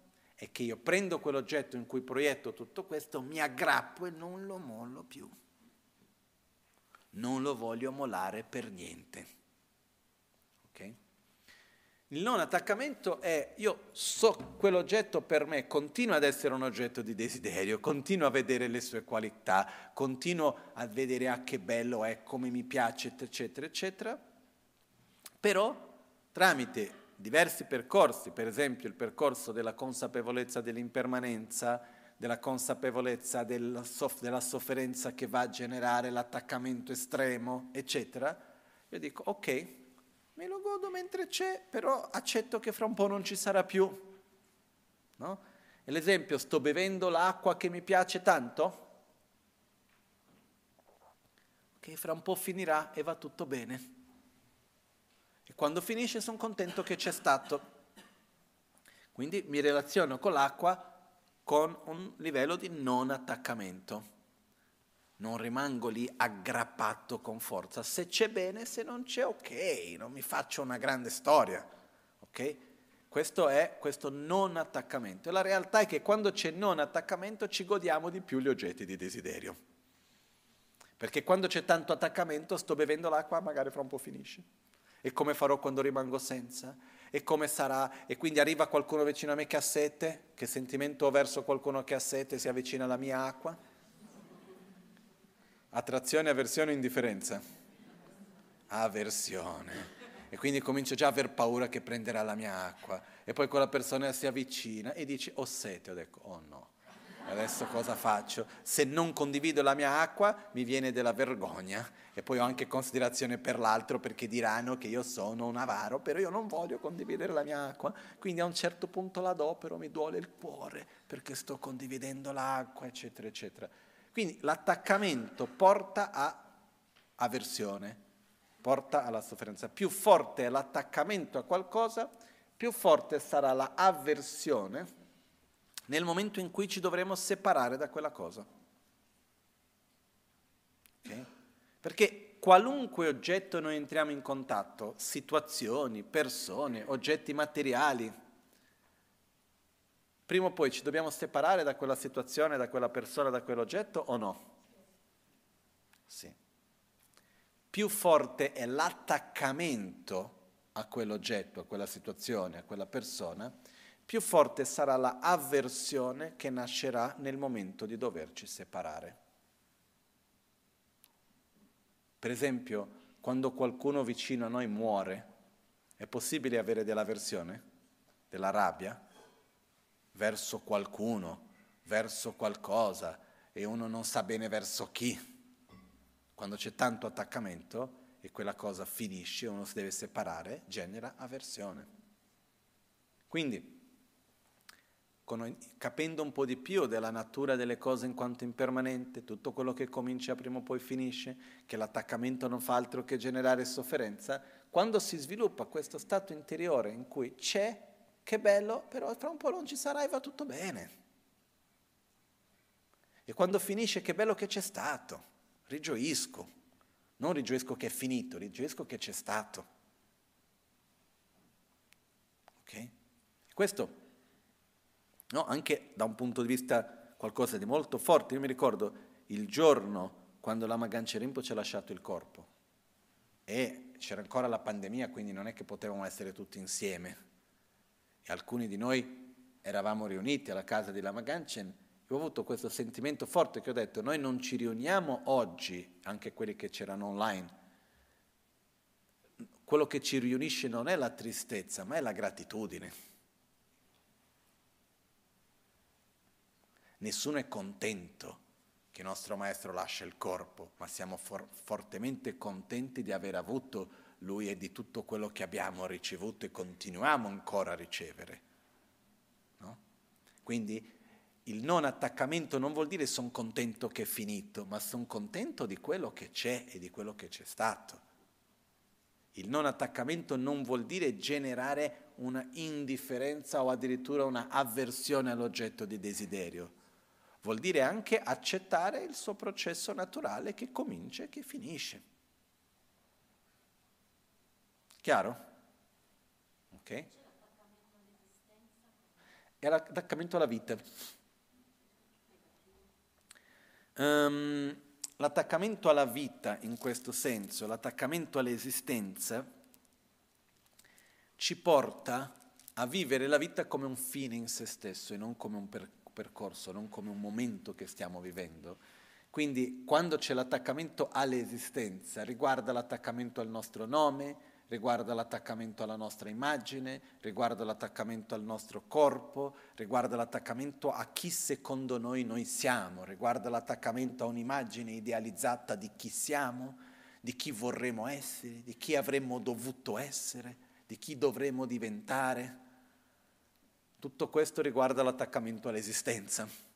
Okay? E quindi quando c'è un forte attaccamento all'esistenza, non c'è accettazione della morte. E questo porta a tanta sofferenza. Okay? Il fatto che ci sia accettazione della propria mortalità non vuol dire che non ci sia gratitudine della vita e uno non abbia piacere di vivere e tutto il resto. Ok? Il fatto che io accetti la morte di qualcuno vicino a me non vuol dire che io non sono non, non, non sono grato, non vedo le qualità o che eh, sono contento che l'altro è morto. No, ma vuol dire che io accetto un processo naturale della vita, che tutto quello che comincia prima o poi finisce e che allo stesso tempo io vado a connettermi sulla gratitudine di quello che c'è stato. Perché certe volte abbiamo questa tendenza di vedere che per eliminare l'attaccamento dobbiamo vedere l'atto negativo dell'oggetto di desiderio. Non so se è chiaro questo. Ossia, ah, mi piace tanto, prendiamo l'esempio l'acqua. Ah sì, però l'acqua guarda che fa male, non deve bere tanta, perché mi invento mille ragioni per cercare di generare avversione all'acqua. Ma non è così il giusto. Il non attaccamento non deve basarsi sulla avversione ma sull'accettazione a livello anche più profondo del processo naturale di trasformazione e di impermanenza di ogni cosa. Ok? E quindi io continuo a vedere quella situazione, quella persona, quell'oggetto, la mia propria vita, eccetera, come qualcosa di bello, che ha delle sue caratteristiche che mi piacciono, eccetera, eccetera. Però io non rimango aggrappato all'idea che quello così deve rimanere, che devo averlo sempre, che non può cambiare e accetto quando nel suo processo naturale cambia e si trasforma. Ci siamo? Ok? La non rabbia o non colera è il fatto che noi non riusciamo a eliminare un oggetto di rabbia da un giorno all'altro. Ok? Ci sono delle situazioni, delle persone, dei luoghi, no? qua vengono definiti. L'oggetto di rabbia in generale fa riferimento o a un essere, qua viene detto qualsiasi essere senziente, un essere, o verso la sofferenza stessa, o verso l'oggetto che è collegato con la nostra sofferenza. Mi viene in mente uno che va lì, avete mai no, eh, preso con il mignolo nell'angolo del letto di un mobile, no? Che fa tanto male. E uno può arrabbiarsi col mobile. Può succedere, ma guarda questo mobile che qua che non dovrebbe essere, ma... e genera una roba. Addirittura io ho già visto, per esempio, qualcuno che ha preso in modo sbagliato una pietra e è andato lì e ha dato un calcio nella pietra. Ok? Questo è quando uno, l'oggetto di rabbia è, come definito qua, viene detto gli oggetti di sofferenza, è l'oggetto con quale si collega una sofferenza particolare. Può essere un luogo, può essere un oggetto specifico, può essere una persona che uno va a collegare con quello anche, e certe volte esiste anche avversione alla sensazione di sofferenza stessa, a quello che uno sta vivendo internamente e non necessariamente a quello che avviene fuori. Okay?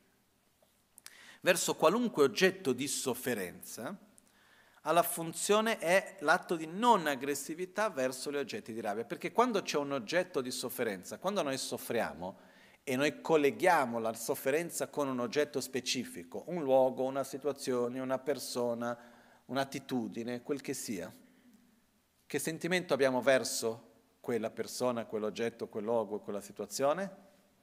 Attrazione, avversione o indifferenza?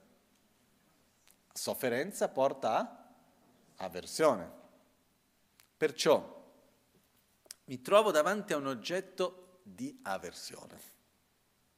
Però riesco a non lasciarmi trascinare da quell'avversione nelle mie azioni fisiche, nelle mie parole e nei miei pensieri, quindi non lascio trascinarmi in un'attitudine di aggressività. Okay? È ancora un oggetto di rabbia? Sì. C'è ancora la base dell'avversione? Sì. Però riesco a rimanere con una certa distanza in cui permetto a me stesso di sentire quella avversione, non bloccarla, ma non lasciarmi trascinare. Questa è la non rabbia, non collera. E è una qualità meravigliosa ed importante, perché il problema è che quando noi non vediamo questo passaggio, abbiamo la tendenza di dire ok, ho della rabbia riguardo qualcosa, dobbiamo, vogliamo passare dal avere aggressività e rabbia e collera, eccetera, al non aver nulla di tutto ciò. E questo non è possibile. Quindi, naturalmente io vado a proiettare la mia sofferenza, le cause della mia sofferenza su qualcosa e quello dove proietto avrò dell'avversione. Però io so che quel comportamento di aggressività non fa altro che aumentare la mia sofferenza ed essere un'interdipendenza negativa con quelli che stanno intorno a me.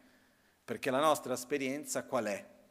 Lì dove c'è più aggressività, alla fine c'è più sofferenza. La violenza non porta alla soluzione, porta a più sofferenza. Perciò io riconosco questo e genero questa attitudine interna di pazienza, questa attitudine di riuscire a essere davanti all'oggetto di avversione e non agire con aggressività, che è una qualità meravigliosa. Ricordiamoci che questo ha tre livelli. Il non agire con aggressività a livello fisico, non agire con aggressività a livello verbale e non agire con aggressività a livello mentale, non entrare in dialogo con, quel, con quella versione. Sì, ma guarda questo, io dovrei fare questo, io dovrei fare quell'altro, ma come ti permetti di qua di là? Magari sto zitto e sorrido, però dentro di me si muove tutto quello. Okay? Questa è sempre un'aggressività mentale. Quindi l'obiettivo in questo fattore mentale è quello che ci dà la capacità di sentire la rabbia, l'avversione. L'avversione sorge però non trova un campo fertile su cui maturare. È come un'onda che viene e che poi passa. Quello che permette a quell'onda dell'avversione di venire, passare e non maturare in un modo o in un altro è questo fattore mentale della non rabbia, della non colera. E la cosa bella è che ogni volta che sorge l'avversione con forza e viene e non trova dove manifestarsi, dove materializzarsi, quando finisce è più debole di quando è venuta e quindi gradualmente quell'abitudine diminuisce. Ok? E questo è un altro fattore mentale che uno si può allenare ed è molto virtuoso perché? Perché evita a noi di impegnarsi in azioni negative. E perché la, il non attaccamento anche ci fa evitare di impegnarci in azioni negative? Quando abbiamo tanto attaccamento, attaccamento a qualcosa, quali sono le probabilità che possiamo, che quell'attaccamento riesce a soddisfarsi effettivamente? Nel senso, qual è la natura dell'attaccamento?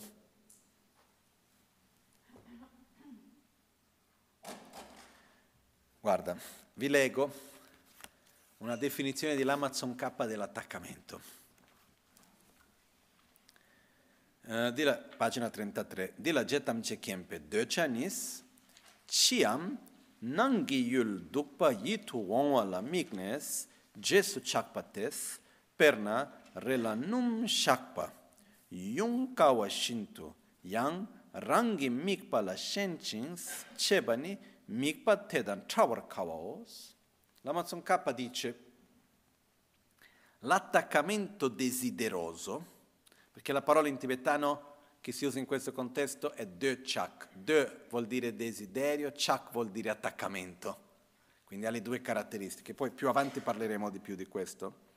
L'attaccamento desideroso è la mente che, vedendo gli oggetti esterni o interni come attraenti, ossia che portino a uno stato di felicità, di benessere e così via, si aggrappa fortemente ad essi, proprio come succede nel cercare di sbarazzarsi da una macchia d'olio su un pano. La mente dell'attaccamento desideroso che afferra con forza il suo oggetto si espande ed è difficile da eliminare. Perciò l'attaccamento è quando noi vediamo qualcosa come qualcosa che ci fa bene, come qualcosa che ci porta a uno stato di felicità e non lo vogliamo molare assolutamente per nulla. Però prima o poi ci tocca molare o no? E per non molare quella cosa possiamo fare delle pazzie. Possiamo compiere delle azioni che non sono virtuose per mantenere quell'oggetto. Possiamo arrivare a mentire, ad agire con aggressività, a fare delle altre cose per mantenere quello che noi riteniamo che è il nostro oggetto di attaccamento? Sì. Perciò l'attaccamento ha nella sua natura una caratteristica illusoria, o meglio due caratteristiche illusorie nell'attaccamento. Uno, di proiettare la felicità su qualcosa che in realtà non la può sostenere, e due, di poter rimanere con quell'oggetto per sempre. Sono tutte e due caratteristiche illusorie. E quindi quando l'oggetto non riesce più a sostenere la nostra felicità, qual è il nostro sentimento? Ah, che bello, quello che mi ha dato grazie?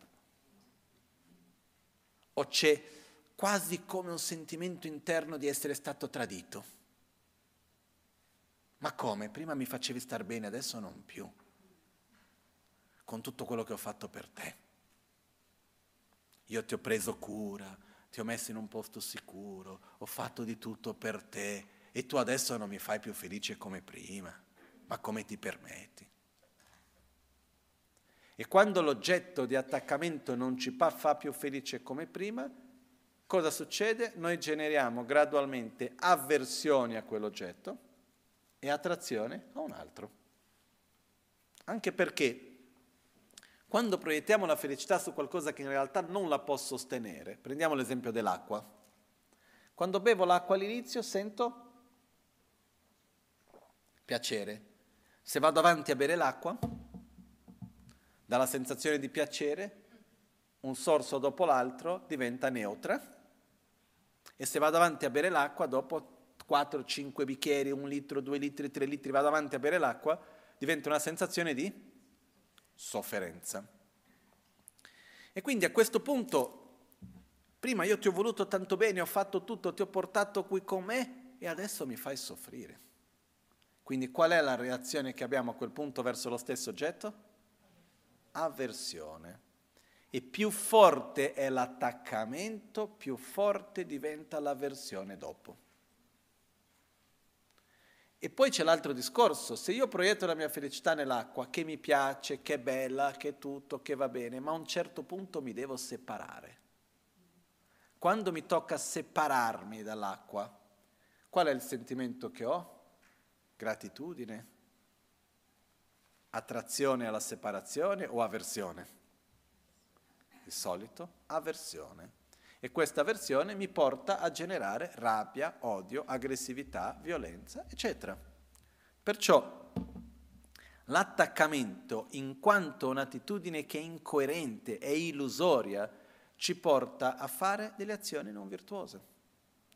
E poi un'altra funzione sia dell'attaccamento che della rabbia, che vedremo più avanti perché stiamo saltando un po', è che quando c'è attaccamento ci porta a inibirci o, come sia la parola giusta, um,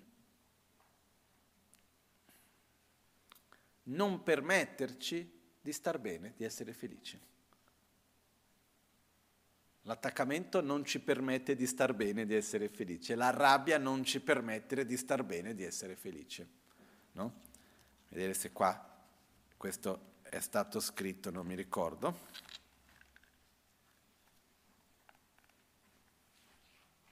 Sì, la funzione del desiderio, dell'attaccamento è, di, è quella di generare sofferenza. Ok?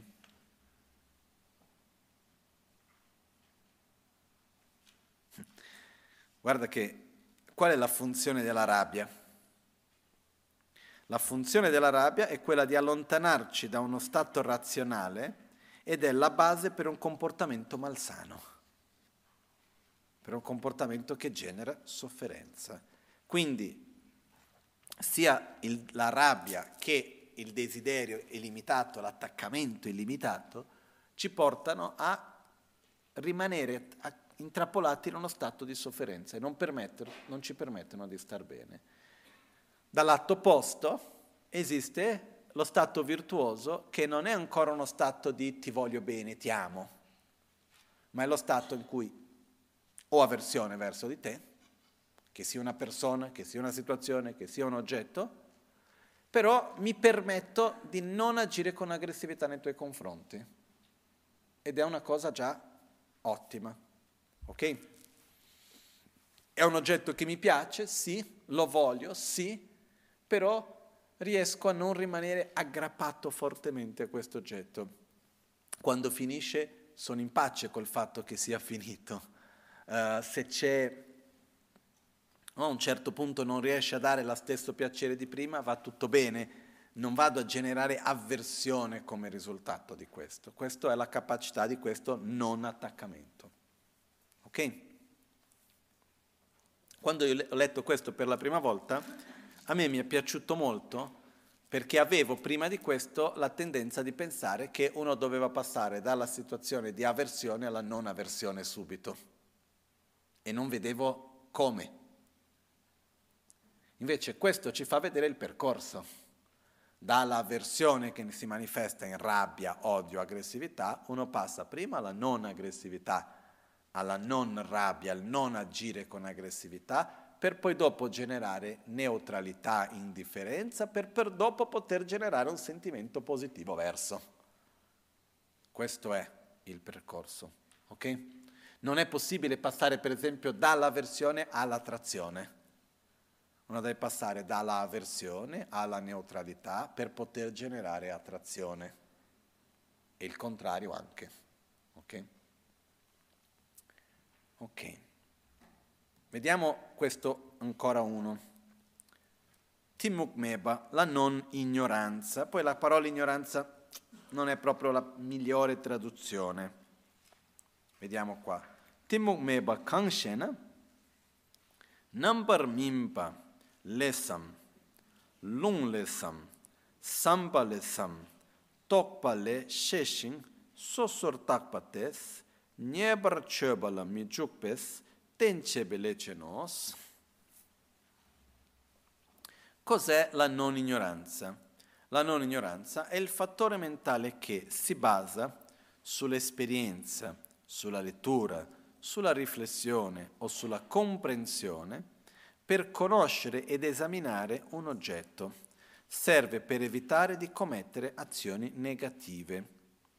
Kietobdan Jorchung Kangrung Gyule Timo Kinyempo Chenube Sosortope Sherabos, si tratta di una forma di saggezza, una forma di saggezza basata quali, sul, su qualità innate o esperienze e apprendimento, che è in grado di essere un antidoto alla ignoranza.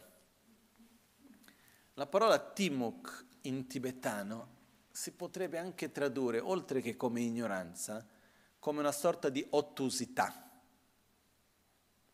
ok? Però effettivamente è il fatto del non vedere, è il fatto di rimanere chiuso, di non vedere qualcosa. Perciò qual è l'antidoto quando io non vedo qualcosa? Conoscerlo. E lì dove io sono ignorante verso qualcosa, la non ignoranza non è dal subito aver eliminato quell'ignoranza del tutto, ma riguarda il processo gradualmente di conoscere quella cosa e gradualmente di eliminare la ignoranza nel senso più completo. Perciò, facciamo l'esempio di prima, io ho la ignoranza dell'aggrapparmi alla permanenza del fiore. Il fiore appare a me come se fosse permanente e io mi relaziono col fiore come se fosse permanente. Questa è una forma di ignoranza. Io gradualmente vado a leggere, a riflettere, a comprendere, a esaminare le caratteristiche del fiore e gradualmente arrivo, no, il fiore interagisce, il fiore dipende da causa e condizione, si trasforma, quindi non può essere permanente. Okay? Quindi questo processo graduale di conoscenza, di osservazione, di comprensione viene chiamato di non ignoranza. E anche qua un'altra volta ci fa vedere che non, per eliminare la ignoranza non è una cosa immediata, è graduale. Okay? Quindi è una forma di saggezza discernente. Noi andiamo lì, abbiamo il fattore mentale, uh, numero, dove è finito? Qua, che sarebbe il 2.5 in pagina 26, tradotto come consapevolezza discernente, e questo fattore mentale, non ignoranza, è una forma di uh, consapevolezza discernente o di saggezza, fa parte di, è una, una forma di quel fattore mentale però è dove uno va a conoscere meglio qualcosa, analizzarla, comprenderla e quindi gradualmente opporsi a uno stato di ottusità, di chiusura, di visione erronea riguardo qualcosa. Okay? E questo fattore mentale non ignoranza è proprio la nostra capacità di andare oltre dove siamo. Perché noi non abbiamo una comprensione di ogni cosa. Noi spesso ci sono delle cose che siamo convinti, però non è coerente la nostra convinzione. Okay? E quindi questo processo graduale, piano piano, di vedere le varie parti di un puzzle, di vedere le varie parti per poter arrivare alla visione completa, viene chiamata il processo di sviluppo di non ignoranza. È come se fosse una stanza, un luogo totalmente oscuro, piano piano metto della luce. Ogni piccola candelina che vado a accendere sto togliendo una parte di oscurità. Non ho eliminato l'oscurità del tutto in una volta sola, però gradualmente vado a togliere un po' di oscurità. E questi tre fattori mentali, il non attaccamento, la non rabbia, non ignora- colera, non rabbia la non ignoranza, ci fanno vedere che il nostro percorso non è o tutto o nulla, non è o nero o bianco, è fatto di zone grigie. Ed è lì che dobbiamo lavorare, è nel fare in modo che il grigio piano piano diventi sempre un po' più chiaro, che diventi bianco. Ma non si passa dal nero al bianco o dal bianco al nero da un momento all'altro. C'è un processo graduale che dobbiamo intraprendere. E questo ci fa vedere che possiamo avere pazienza. Le cose non sono immediate, ma è quello che lo rende possibile. Ok? Quindi la non ignoranza, per essere precisi, anche qua dice, si basa su qualità innate, esperienza o apprendimento. È quando noi riusciamo a vedere le caratteristiche di qualcosa o in un modo spontaneo, perché abbiamo noi stessi delle caratteristiche che portiamo dal nostro passato, che è basata su predisposizioni che abbiamo generato nel nostro passato in questa o in altre vite, o perché lo colleghiamo con un'esperienza che abbiamo fatto, o per informazioni che abbiamo ricevuto. Sulla base di uno di questi tre, o di due, o di tutti e tre che si sommano, andiamo a vedere delle caratteristiche specifiche di qualcosa ed è come se portiamo una candelina dove c'era prima del buio e piano piano creiamo chiarezza, piano piano vediamo le cose. No? La Maganchen spesso ricordava che l'illuminazione, usando questa metafora dell'illuminazione, non avviene con una grande luce che si accende in una sola volta, ma sono tante piccole lucettine che si vanno una dopo l'altra. Per quello Rinpoche ci sono piccole illuminazioni che si vanno a sommare. E ripeto una volta ancora, questo è veramente molto molto importante perché ci fa vedere che è possibile, ci fa vedere che c'è un percorso. E quindi quando noi vediamo questi fattori mentali, ossia cominciamo dalla fede, per esempio è importante sviluppare fede nel non attaccamento, nella non rabbia, nella non ignoranza. E dire ok, io posso sviluppare queste caratteristiche. Io credo che è possibile. Una volta che ho fede in questo, vado a sviluppare aspirazione. Ah, che bello sarebbe non reagire con aggressività dinanzi agli oggetti di rabbia. Che bello sarebbe non essere attaccato dinanzi agli oggetti di attaccamento. Ce la posso fare? Gradualmente sì. E qua rientra anche quel concetto che dice cosa fare quando un problema è troppo grande per essere affrontato da noi. Lo dividiamo in piccoli problemi finché arriva in una misura che riusciamo ad affrontare. Io riesco a non reagire con aggressività in tutte le situazioni di avversione della mia vita? No, ma posso cominciare con quella piccolina lì? Sì. Dai, di sì. Ok, comincio con quella piccolina. E poi dopo di quella andrò ad ampliare su un'altra e così via. Quindi fede nella non aggressività, nella non rabbia, aspirazione, che mi porta al prossimo fattore mentale che vedremo domani, che è lo sforzo. Metto energia per arrivare ad avere questo fattore mentale della non aggressività della non rabbia, non collera, che è veramente molto importante. La stessa cosa il non attaccamento, la stessa cosa la non ignoranza. E se noi vediamo questi tre fattori mentali, ci permettono di dare un senso alla vita dove ogni situazione è un'opportunità che noi abbiamo di coltivare il non attaccamento, la non avversione e la non ignoranza, perché di solito la maggioranza delle situazioni in cui noi ci troviamo o sono oggetti di attrazione e attaccamento, o sono oggetti di avversione, o sono anche stati in cui siamo mezzi rimbambiti, per modo di dire, in cui sono stati di ottusità mentale, dove siamo un po' così, dove non, non, non neutri, stati neutri dove non, non abbiamo chiarezza su nulla di particolare. E quindi anche lì la non ignoranza è il osservare, avere chiarezza, avere presenza non rimanere in uno stato dove gli occhi sono chiusi, dove non vediamo le cose.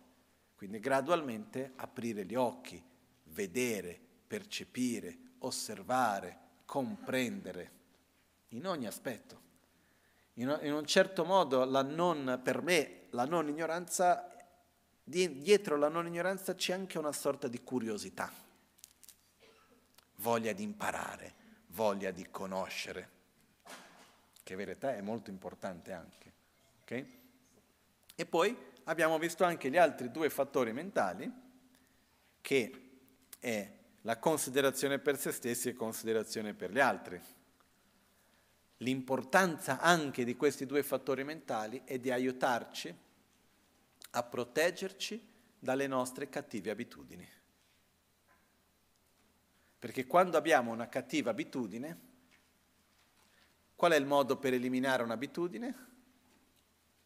Smettendo di nutrirla e generando un'abitudine opposta. Però per smettere di nutrire un'abitudine, quello che mi aiuta è considerazione per me e considerazione per gli altri. Ho preso un impegno di non fare quella cosa con quella persona lì, non posso farla ho preso l'impegno con me stesso, non posso farla, ho considerazione per me e ho considerazione per gli altri. Quello mi aiuta a evitare delle abitudini negative. Questo tutti noi ce li abbiamo, quindi serve a tutti questo. Ok? Quindi con questo vediamo i primi sei fattori mentali virtuosi. E uno degli aspetti belli di questo è che ci danno, ci danno delle piccole chiavi su come vivere la vita in un modo virtuoso. Quindi coltivare la fede, capire che cosa è importante per me, che è la base dell'aspirazione, evitare ciò che fa male e non dare spazio alle nostre cattive abitudini, quindi considerazione per se stessi e per gli altri. Nella stessa direzione non seguire le nostre abitudini di attaccamento, di rabbia e di rimanere in questo stato anche di ignoranza. Non rilassare, nel, quello, la, non, la non ignoranza è anche uno stato di non rilassamento nell'ignoranza perché c'è anche chi si riposa nella ignoranza, o no? Sono lì, non capisco, vabbè, rimango in quello stato lì, no? Invece è l'opposto, è ok, voglio capire, voglio andare. C'è un altro discorso però, lascio per quando parleremo della pigrizia, che è il riposarsi nella intelligenza, che anche quello non è buono. Il riposarsi nell'intelligenza è quando uno è capace facilmente di capire le cose, a un certo punto non fa sforzo e non ha costanza, perché tanto riesce a capire facilmente. Ok? Questo è un altro aspetto, però vedremo quello in un altro momento. Perciò il non attaccamento, non rabbia, non collera e la non ignoranza è opporci a dei condizionamenti negativi che noi abbiamo. Però la cosa bella è che è un opporci senza opposizione, ma più che un'opposizione è un non nutrire, è un non seguire. È per dire tu vieni contro di me, io non ti do importanza, non ti do peso, perché c'è l'avversione, c'è. Quindi io non mi oppongo all'avversione, non entro in un dialogo per dire no, non devo pensare così, in realtà quella persona va bene, non mi dovrei avere... No, c'è la versione, c'è. Non entro in dialogo con la versione. È un po' come quello che dice che certi paesi no, dicono noi non trattiamo con i terroristi. Io non tratto con la rabbia e l'attaccamento. Ci sono, siete lì, non mi oppongo, nel senso che non vado sulla difensiva e il contrattacco, ma non vi lascio fare, non vi seguo. Non vado a nutrire questi sentimenti. E questo è quello che gradualmente fa che vadano a indebolirsi. Ok? Perché noi abbiamo la tendenza, per eliminare la rabbia, cerchiamo di dire no, quell'oggetto di rabbia non è veramente un oggetto di rabbia, guarda poverino, in realtà cosa gli è successo, non è proprio così, cerchiamo di dire e non funziona. Invece questo è reagire con aggressività mentale, verbale, fisica, fa male a me e fa male agli altri. Non lo voglio più. Ci sono oggetti di avversione? Sì, ma non reagisco più con aggressività. Permetto che la, quella onda viene e passa, perché riconosco che la mia avversione è un risultato della mia propria ignoranza. Però non vado a oppormi, vado a smettere di nutrire. Okay? Quindi il non attaccamento e la non avversione, la non rabbia è un modo per non nutrire più l'attaccamento da un lato e la rabbia dall'altro, e la non ignoranza è anche un modo per non nutrire più l'ignoranza, è un modo di non rilassarsi nella propria ignoranza e dire devo vedere le cose con più coerenza, devo aprire la mia visione di mondo, devo trasformare il mio paradigma, devo andare oltre a quello dove sono e quindi vado a studiare, comprendere, riflettere, analizzare, sperimentare, sono aperto al mondo e non chiuso nella mia piccola realtà e rimanere chiuso lì. Ok? Ehm, con questo concludiamo per oggi con questi primi sei fattori mentali virtuosi e poi domani vedremo quindi abbiamo ancora lo sforzo entusiastico o gioioso, abbiamo la flessibilità, la coscienziosità, molto importante, l'equanimità. Okay? Uh, e poi abbiamo la non crudeltà, che anche questo è molto importante. E questi sono i fattori mentali positivi. Poi vedremo i fattori mentali negativi radici, quindi l'attaccamento desideroso, la rabbia, l'odio, l'arroganza, la ignoranza, la indecisione vacillante, le visioni erronee. Poi vedremo tutti i fattori mentali negativi secondari, il dispetto, il risentimento, l'occultamento di comportamento scorretto, l'aggressività, l'invidia, l'avarizia, la presunzione, la dissimulazione, la soddisfazione di se stessi, la crudeltà, la mancanza di considerazione per se stessi, la mancanza di considerazione per gli altri, il torpore, l'eccitazione, la non fede, la pigrizia, la non coscienziosità, la dimenticanza erronea, la non vigilanza e la distrazione. E poi vedremo successivamente i quattro fattori mentali variabili che è il sono, il rimpianto, l'esame generale e l'analisi esatta. Ok? Questa è una, una visione così diciamo generica, solo per passare velocemente su tutti i 51 e poi piano piano vedremo questi vari, ok? E cerchiamo solo per oggi di osservare e riflettere su quelli che abbiamo visto finora, in particolare questi primi sei virtuosi. Okay? E se qualcuno ha la possibilità di andare in pagina, dove siamo? Pagina 15, ok? E memorizzare da pagina 15 a, fino a pagina 18, ok? Ripassare più volte e vedere che quali sono i cinque fattori mentali onnipresenti? Sorwa Dushe Senpayice Rekpa. Ok? Quindi abbiamo sensazione, discernimento, intenzione, attenzione e contatto. Ok? Quali sono i cinque fattori mentali che accertano l'oggetto? No?